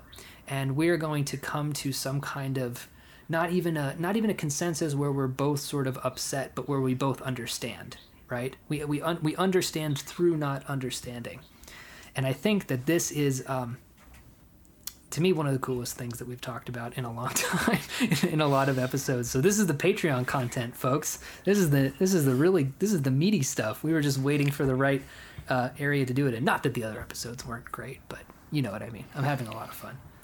I think this is a good indication of where we're, where we're going to get to uh, with, with, these segments. Is is a deeper dive, uh, a bit more structured thought, and and really rattling some chains in terms of, of what ideas uh, hold together and, and what don't. I love the idea of, of kind of a Tower of Babel with a commons area. I think that's a That's a great image. Uh, that that shows the power of, of image. Uh, I had a, I flashed on. A, we we had earlier touched on um, the anthropologist and psychologist Gregory Bateson, and one of his key insights, which I just think is so beautifully said. A statement contains information in proportion or as a factor of its unpredictability. Mm. And I absolutely love that because I think it's a challenge for, to us all to not switch off, you know, to not just expect the familiar speech, to not uh, deal constantly in, in, in a social courtesy sort of world that's actually increasingly empty uh, of meaning. Um, yes. But here's a terrifying statistic, okay? roughly speaking, uh, there's a bit of disagreement on the on, on the exact numbers, but but in in ballpark terms, there are a little over a million words that are considered part of the English language today, and English draws on more uh, foreign languages than any other language. Um, mm-hmm. Any of the other major languages. Technology has not surprisingly been a huge contributor to uh, neologisms in the last since 1984, and it is escalating. But here's the kicker, okay? The other statistic is that the average vocabulary is collapsing, decaying, declining, degrading down to around 3,000 words. Mm-hmm, mm-hmm. So look at that proportional difference. Perhaps okay, a million, I mean, no one's going to use a million words, but, mm-hmm. but look at the intense variety versus the actual use. Mm-hmm. And I think that can be seen uh, in so many aspects of our society. Look at the number of products that are out there versus what we actually use and, and really need. Um, I mean, it, it, it, it shows the fundamental problem of modernity just accelerating a kind of very superficial sense of variety for commercial reasons, mostly, mm-hmm. Mm-hmm. Um, and completely degrading the ceremonial, communal, shared relationship, which was the beginning of everything. Very well said. And with that, I think we're going to put a pin in that segment. We'll definitely return to that uh, because that might be one of the major thrusts of the show in general. I think there's a lot to tease out with that. As I sort of go through my day to day, I will collect different thoughts and ideas and stories and bring them to you in this segment to kind of have a language corner almost because it can't be overstated how important that is. But what I what I did want to get to in this hour uh, was Jung, was Carl Jung, and yeah, and, and yeah. the UFOs. So I think we got about uh, half an hour left, and I definitely wanted to make sure that we touched on that before we brought this to a close. So, would you like to uh, present present your your findings, sir? Yeah, I think there's a nice segue from from language and categories of thought. Gilbert Ryle, the British philosopher, is another one of our heroes who talks about the the confusion that comes from category mistakes of using the same word or the same concept very differently and and when two people for instance don't acknowledge the difference one of the, the, the problems that jung faced in writing about the ufo phenomenon was being pigeonholed into are ufos real and his answer to that is so important because real is one of these fault line words. Uh, natural might be another one, where people bandy them about all the time, and yet they have enormous philosophical resonance, depth, and implications. And it's very, very easy to to use them in completely different ways. And I mean, when people say get real, I hate that's one of the things I just, you know, keeping it real. You know, it's like, yeah, right, right, yeah, yeah. Oh man, it just drives me nuts. But I mean, so Jung's first problem was as you know, both uh, a clinically trained psychologist and one of the great mythographers and, and students of cultural mythology. He wanted to look at the phenomenon of UFOs in terms of what it t- tells us about collective thought uh, in our time. And he was not wanting to have to say, well, you know, do you believe in little green men and spaceships? And and he really wanted us to look at, at the idea of what is real, as in what is significant, in, in non purely materialist terms. Um, and I, I, think that, that he, he really struggled with that. He uh, was, was very much misunderstood. He got into some strife with a letter uh, to AP, the, the press service, back in 1958 which then was uh, people used to say, "Oh, he's a, he's a UFO believer," you know. And here he is, this crazy guy with these weird dreams, and he's right. trotting, you know, trotting out another um, sort of pop psych thing for our time. And that wasn't at all what he was doing. He he was really starting first of all with this is a is a body of belief that is shared by large numbers of people it has some common features, and yet it has some points of interesting difference. Mm-hmm. And it has the capacity to change shape depending on where in the world and what time. Right. And it needs to be taken on board as something worth thinking about and asking questions about on its own terms. Right, right. I couldn't agree with that more. And I, I love that he, uh, you mentioned there that he was sort of pigeonholed by people as you know okay here goes jung again with you know engaging in these crazy conspiracy theories right? And there seem to be two modes of thought with these kind of things where you can take them on the one hand at a base level which is unfortunately what many people do uh, are things real? Are we keeping it real on this podcast chris i think that is that that's that's up that's up for debate. Um, and then there there's this much more interesting way of looking at it where you say look i'm not concerned with whether this thing is real by your definition of what real actually is. What i'm saying is that there is a hefty amount of significance to these things and there is sim- there's similarities across cultures with these things right? And so the the end goal is not to uh, in a sort of 19th, 20th century safari type way, you know, present the body of an alien to to the greater public in a zoo or something, um, which was attempted in the 90s. There were several videos of alien autopsies. Do you remember those? Yeah.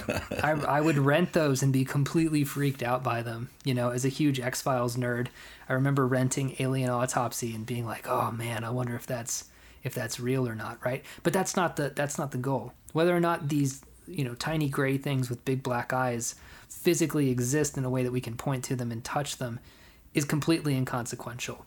That's that's what he's saying, right?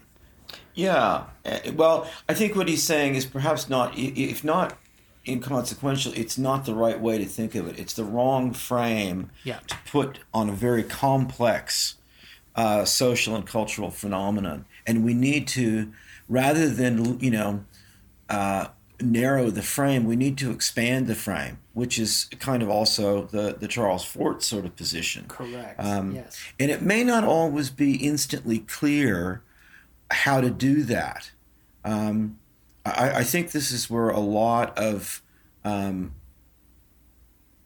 a lot of people get very frustrated because they don't know well well how do we we expand the frame well one one answer is you, you have to give it some thought you have to think about it. You can't just have an instant sort of answer. The whole world isn't full of instant answers that you can Google on.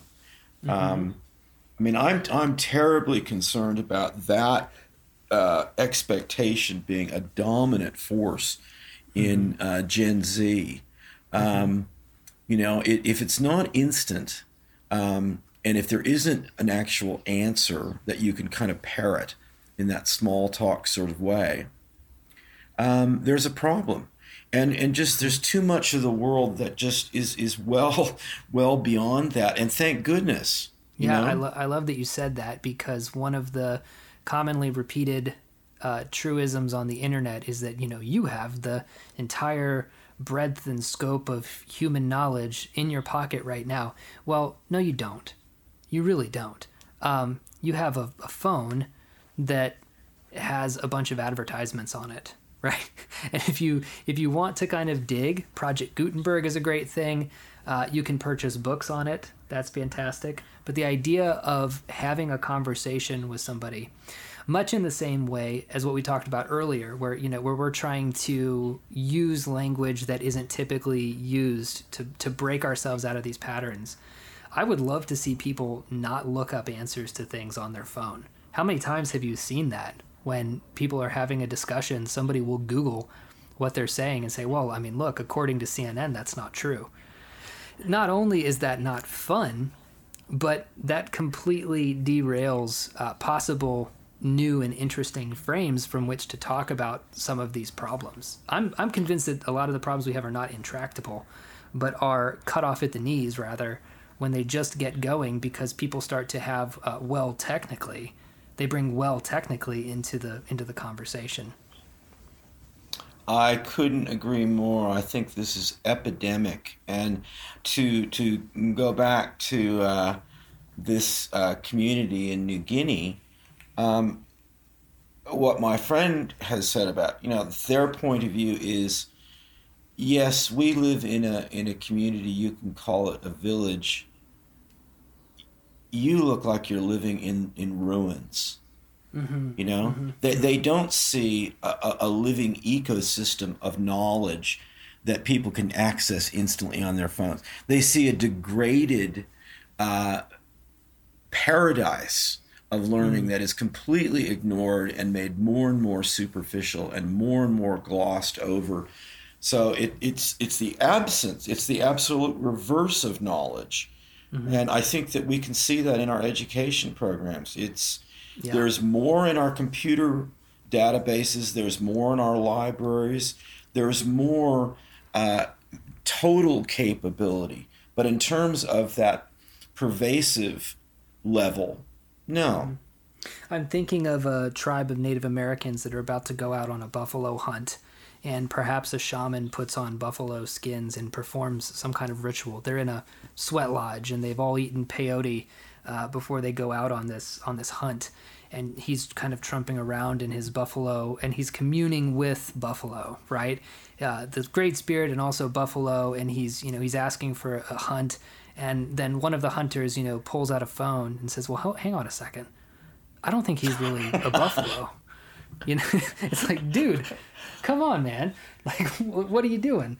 That's uh, it's not the it's not the point right? Um, and also, I, do, I don't want the listeners to get the impression that I'm saying that uh, that ritual, that hypothetical ritual that I that I just described there, uh, is somehow fake, right? Because what we're saying is that no, that's actually that. If we're talking about what's real, uh, I would argue that that is real. That that is actually what that person is is doing. And I get to that point by uh, not being colonialist in my thought. Um, I don't want to get too much into a side note here, but you know, with all the you know decolonialization that I see going on in discourse around the internet, nobody really wants to decolonialize uh, the way that we think about spirits and magic, right? We we maintain a very uh, Western, uh, you know, 18th, 19th, 20th century view of the way that these things work. Whereas a real decolonial thought, I think, would begin to approach these th- these ways as modes of existing, as as modes of of being in the universe, and not dismiss them so readily out of out of hand. But I suppose that's a side note. Well, no, it's. I don't think it's. I think it's very, very important because I think that's absolutely one of the the paradoxes and contradictions is that uh, we we have some some very uh, delimited ideas on all of these other frames of reference that, that are potentially there. And th- I think there is a huge problem with that. Um, but just to go back to the, to the Jung thing, I, I think one of the really practical uh, issues to come out of, of the UFO debate that he got involved in. And I think this is another thing that, that when language gets degraded, when we don't see that we're blurring categories, we start to become inattentive on an ever increasing scale. Mm-hmm. One of the points that he put forward, which just to me seems, you know, common sense, you know, mm-hmm. he said, why is there necessarily one explanation for all of, of these incidents? Why does it have to be people are either crazy or this is wishful thinking or there's a perfectly logical explanation or somebody's lying and, and wants attention or uh, there really are interdimensional beings. You know, it, it could be that there's a multiplicity yeah. of of answers. Mm-hmm. You know, and I, I think in what area, what walk, what realm of life is that not true? Right. You know. Right. Oh yeah, yeah. I would love to hear hear more about that. Um, but I'm just immediately thinking of something like a, a practice of reading tarot cards, right? Um, and something that I learned taking a tarot class over on Rune Soup was this idea that um, that there's um, it's not a matter of whether or not the cards are telling your future or if a person is kind of faking like a tarot reader is kind of faking it it's this idea that the act of quote unquote faking it or pretending is necessary for the thing to come in existence in actuality right um, right. Ri- ritual is kind of the same way, right? That person who puts on the buffalo skin uh, is pretending in a sense, but who's to say that pretending isn't a fundamental uh, power that humans have that leads to something other than than fakery, right? Not a magic trick with without a K, but magic with a K. Um, go ahead. I think this is the heart of the of the whole deal, and I think there is a very very peculiar uh, connotative suspicion about all of these things, and the suspicion, you know, started with with language to a large extent that, that language was magical and powerful, but it could also be deceptive, that it could be sophistry, that it could be fancy and, and meant to confuse, to obfuscate, not to reveal. And so we have these these conflicted feelings about the core cultural magics that define humanity. Uh, which is to say, we, we have an enormous uh, self esteem problem at, at the heart of, of the human story. And, and we've found the perfect mechanism to broadcast this in, the internet and social media.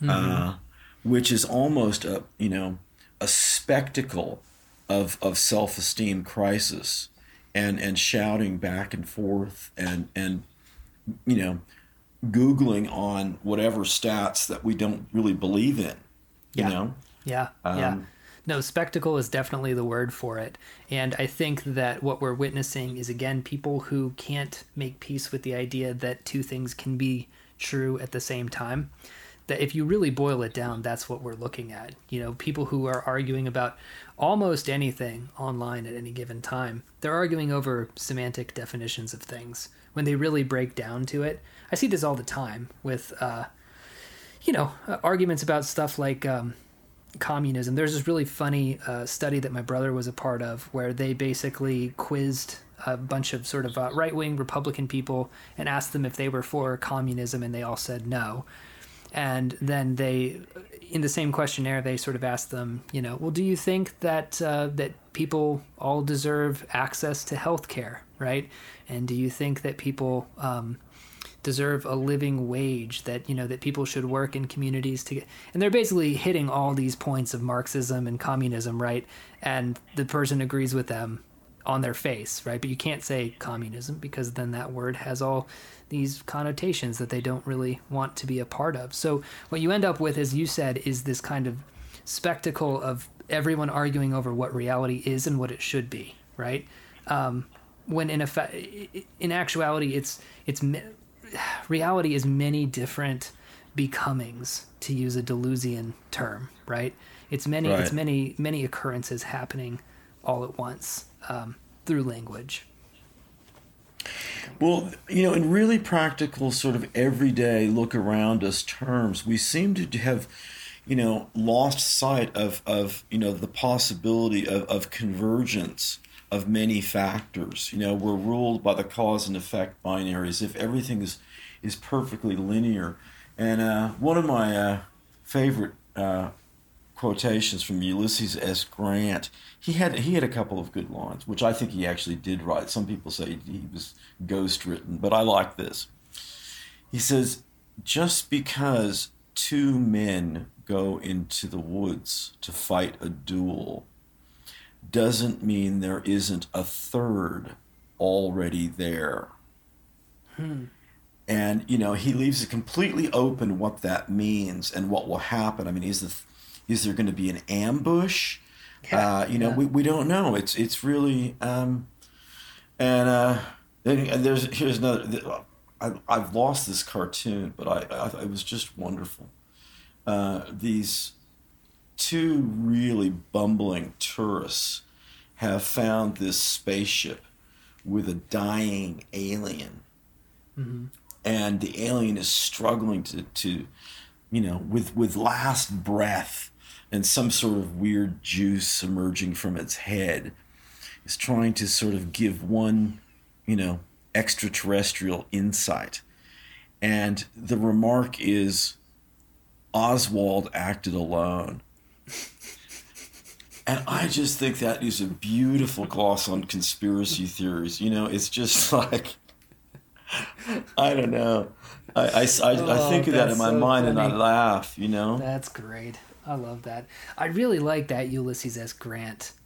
Uh, I I'm gonna have to. That's almost a. I mean, it is a koan, really, in a, in a sense, because I'd have to think on that for quite some time to to get to. Because I don't I don't think Yeah. that I don't I don't necessarily subscribe to the uh, kind of um, notion that oh it means that there's you know somebody hiding in there to to kill the both of them. I mean, I, I start to think of some kind of strange metaphysical idea that you know that there's a there's a person who's going like the third person who's already there is the one who's going to walk out right? In a sense they're both going in there to die uh, and a third is walking out. But even that might might be a little bit too you know pedestrian for it. It's just an endless bottomless kind of you know thought experiment that you could think about for days. So i really i really love that. That's great stuff I'm glad. You know, it would be something interesting to research what what people's reactions to that, their interpretations. Um, you know, and and this is another you know way to think of of the problem that we face culturally today is that, that I think people are terrified of the challenge of interpretation. You know, they want the freedom, they want the individuality to build their own burger and to have their own take. You know, what's your take on this? You know, it's like that kind of thing. But yet, if there actually is a challenge of interpretation and thinking, well, I, I, I'm not sure what to make of that. I don't really know what just happened. Uh, I'm going to have to think about this some more. I'm going to have to do some, you know, that kind of thing. It, it really stops people in their tracks. And I think it's more than just laziness. I think it's really fear. Oh yeah, it's it's fear for sure. I think that we see that in people's kind of visceral reaction to the the modern art world. Um, I think being confronted by a strange sculpture or a strange painting makes people kind of angry. There's that popular documentary film, My Kid Could Draw That, where there's Yeah. this six year old girl who's doing Pollock esque paintings, and you know it's all supposed to be very very funny. Um, but I think that when you are confronted with a Pollock or you know a Rothko or somebody like that, who by the way, did you know that they were uh, that the CIA sort of funded those those two guys uh, during the Cold War? You know, I've heard stories about that. I mean, there's so much weird shit going on. That was such a moment in Yeah. in New York City, such a meeting ground of people, Mm-hmm. and there were a few others. Uh, I mean, de Kooning, I think, was was, De was in yeah. that too. Yeah. Um, I mean, there was some definitely some weird things going on, and I mean, one of the the great appeals, uh, uh, I think, about the CIA is they're just this, uh, you know, almost Disney corporation of crazy, crazy possible Oh, ideas yeah. where, Oh, yeah. where almost anything's possible. Oh yeah, yeah. You say the CIA did it, probably. you know, it's it's not hard to just say, you know, probably. But you know, the thing about with the art, with the the Pollocks and the Rothkos, and really anything that you confront and you don't quite get at first, there's too often this reaction from people that they feel like somebody's trying to get something over on them, or that this person is pretentious and thinks that they're better than them. All this very strange projection begins to happen. But art at its best, which since 2016 it has not been at its best because it has been concerned almost exclusively with um, you know sort of satiating the bloodlust of the you know the kind of upper class liberal curators of different galleries right so it's become this kind of very base you know trump bad uh, style of, um, of of art making but when it's weird and it's abstract and it makes you think what it's really doing is it's inviting you to sit and just think about what you're seeing for a second. You know, so many galleries are these, you know, white spaces, these blank spaces with little tiny pictures on the wall. Sometimes, sometimes they're bigger than that. Um, but that is that white space is really supposed to reflect the blankness that you are supposed to you, know bring your state of mind into when you're entering into the gallery space so that you can contemplate this one thing and not arrive at one answer, right? It's a generator, it's a machine for I hate using that word, but it's a machine for you know beginning to think about uh, what it's like to be alive and what it's like to be in the year you know 2021 or you know what it was like to be in the year 1967. Um, these it's supposed to leave you with many things, right? Art and koan are are very similar in that way, and again, we can't get there if we're so focused on the fact checking, right? On the what does it mean, right? on you know, this isn't a portrait. You know, you've seen George W. Bush, how he draws those, por- those portraits now, and people are like, oh, he's such a cute old man who's you know responsible for over a million deaths, right? Like a complete monster. Um, but you know, it's so cute. He's drawing puppies and soldiers and all this kind of stuff because it's something you can easily wrap your head around what he's doing. But man, that's to me that's just that's not what art is uh, is supposed to do. Well, you know, a couple of thoughts about that. Um, in in the Lawrence Weschler book about Robert Irwin, there's a lovely line. It's very simple again, but that that Irwin's goal is to slow the viewer down. You know, and I think that's a lovely, lovely idea, and that that gets me thinking about well, you know, everyone talks about the pace of life and everything, you know, being so speedy, and so. Uh, I wonder about if you had to say, if you had to describe the problem of this contemporary era in terms of uh, a drug, what would it be? I mean, we both had, you know, our drug experiences and our, you know, perhaps drug problems. I mean, i- are, would you say that our problem is speed? Is it an, an opioid? Is it meth? Metaphorically, I'm talking about. Not, not, not that we don't have major drug problems. I, I, I, I, you know, we obviously do. Sure, sure. But if we were in a in a Philip K. Dick novel, what would the nature of the of the drug be? Something between Huxley's Soma and uh, an SSRI is where I'd put us right now. Um, I would I would put it in a kind of uh, a very distracted.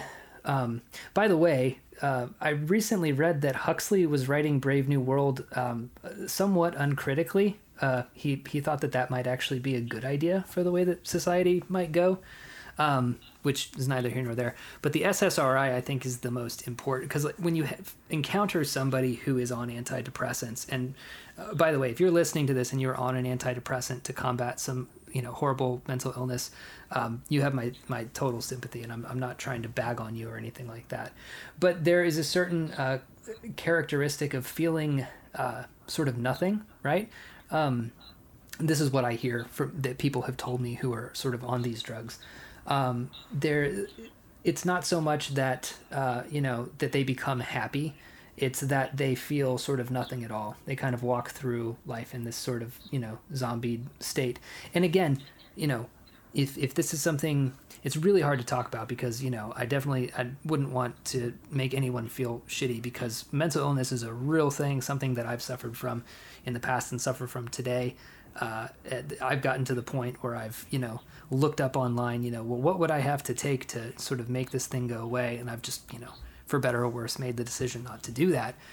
But i think that um, i think that you could really uh, kind of metaphorically say that that's what our society is on right now right? Is this this like this kind of feeling of not being in touch with god in spirituality um, this feeling of everything being sort of very literal and shallow and surface level and paper um, and then you kind of mix that in with um, with the constant dopamine soma rush of netflix and twitter right and it's this very um, disorienting cocktail, I think, that, that has the kind of entire world in this state of uh, uh, alternating between apathy and, uh, you know, complete psychic dissonance and rage.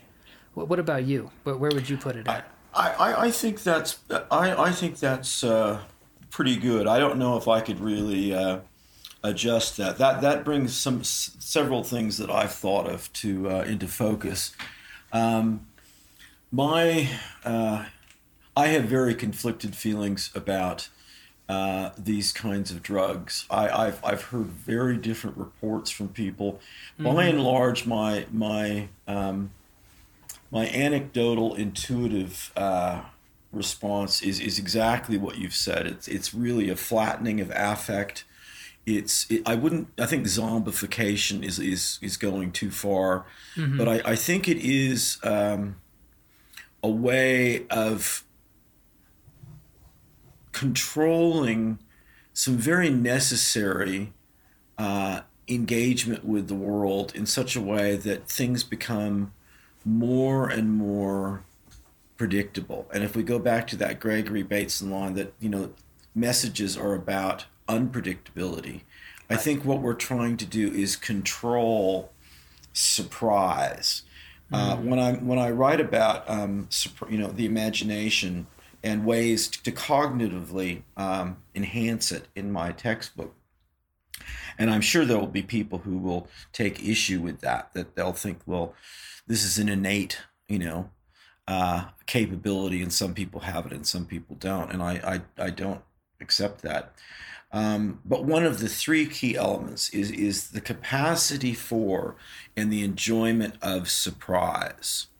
Mm-hmm. Um, I call it the welcome ambush because surprise come is a word come does come from a military context, a hunting context of, you know, surprise in that ambush sense.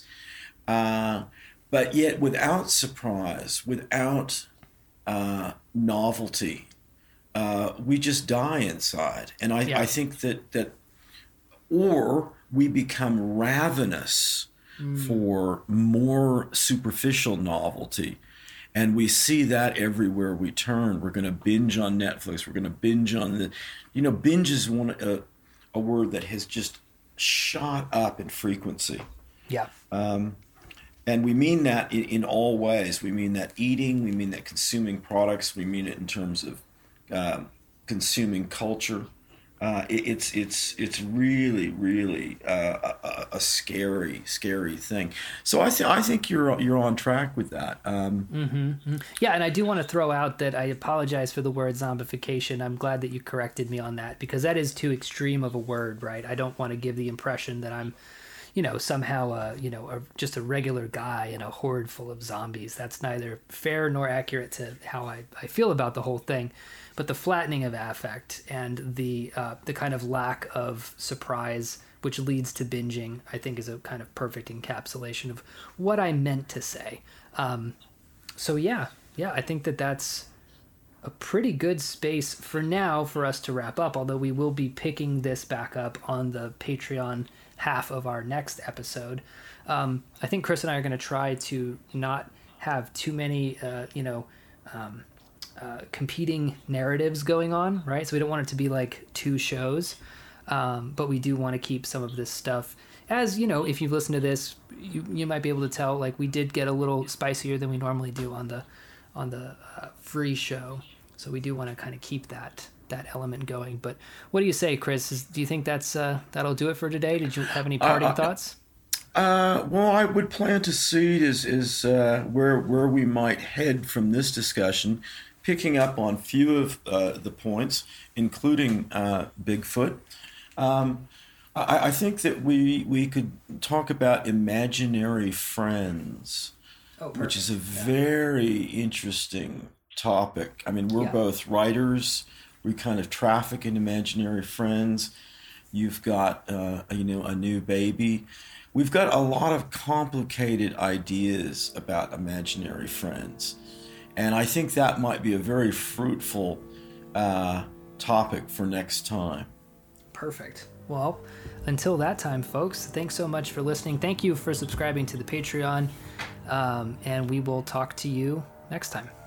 Yeah, thanks, everyone. Take care.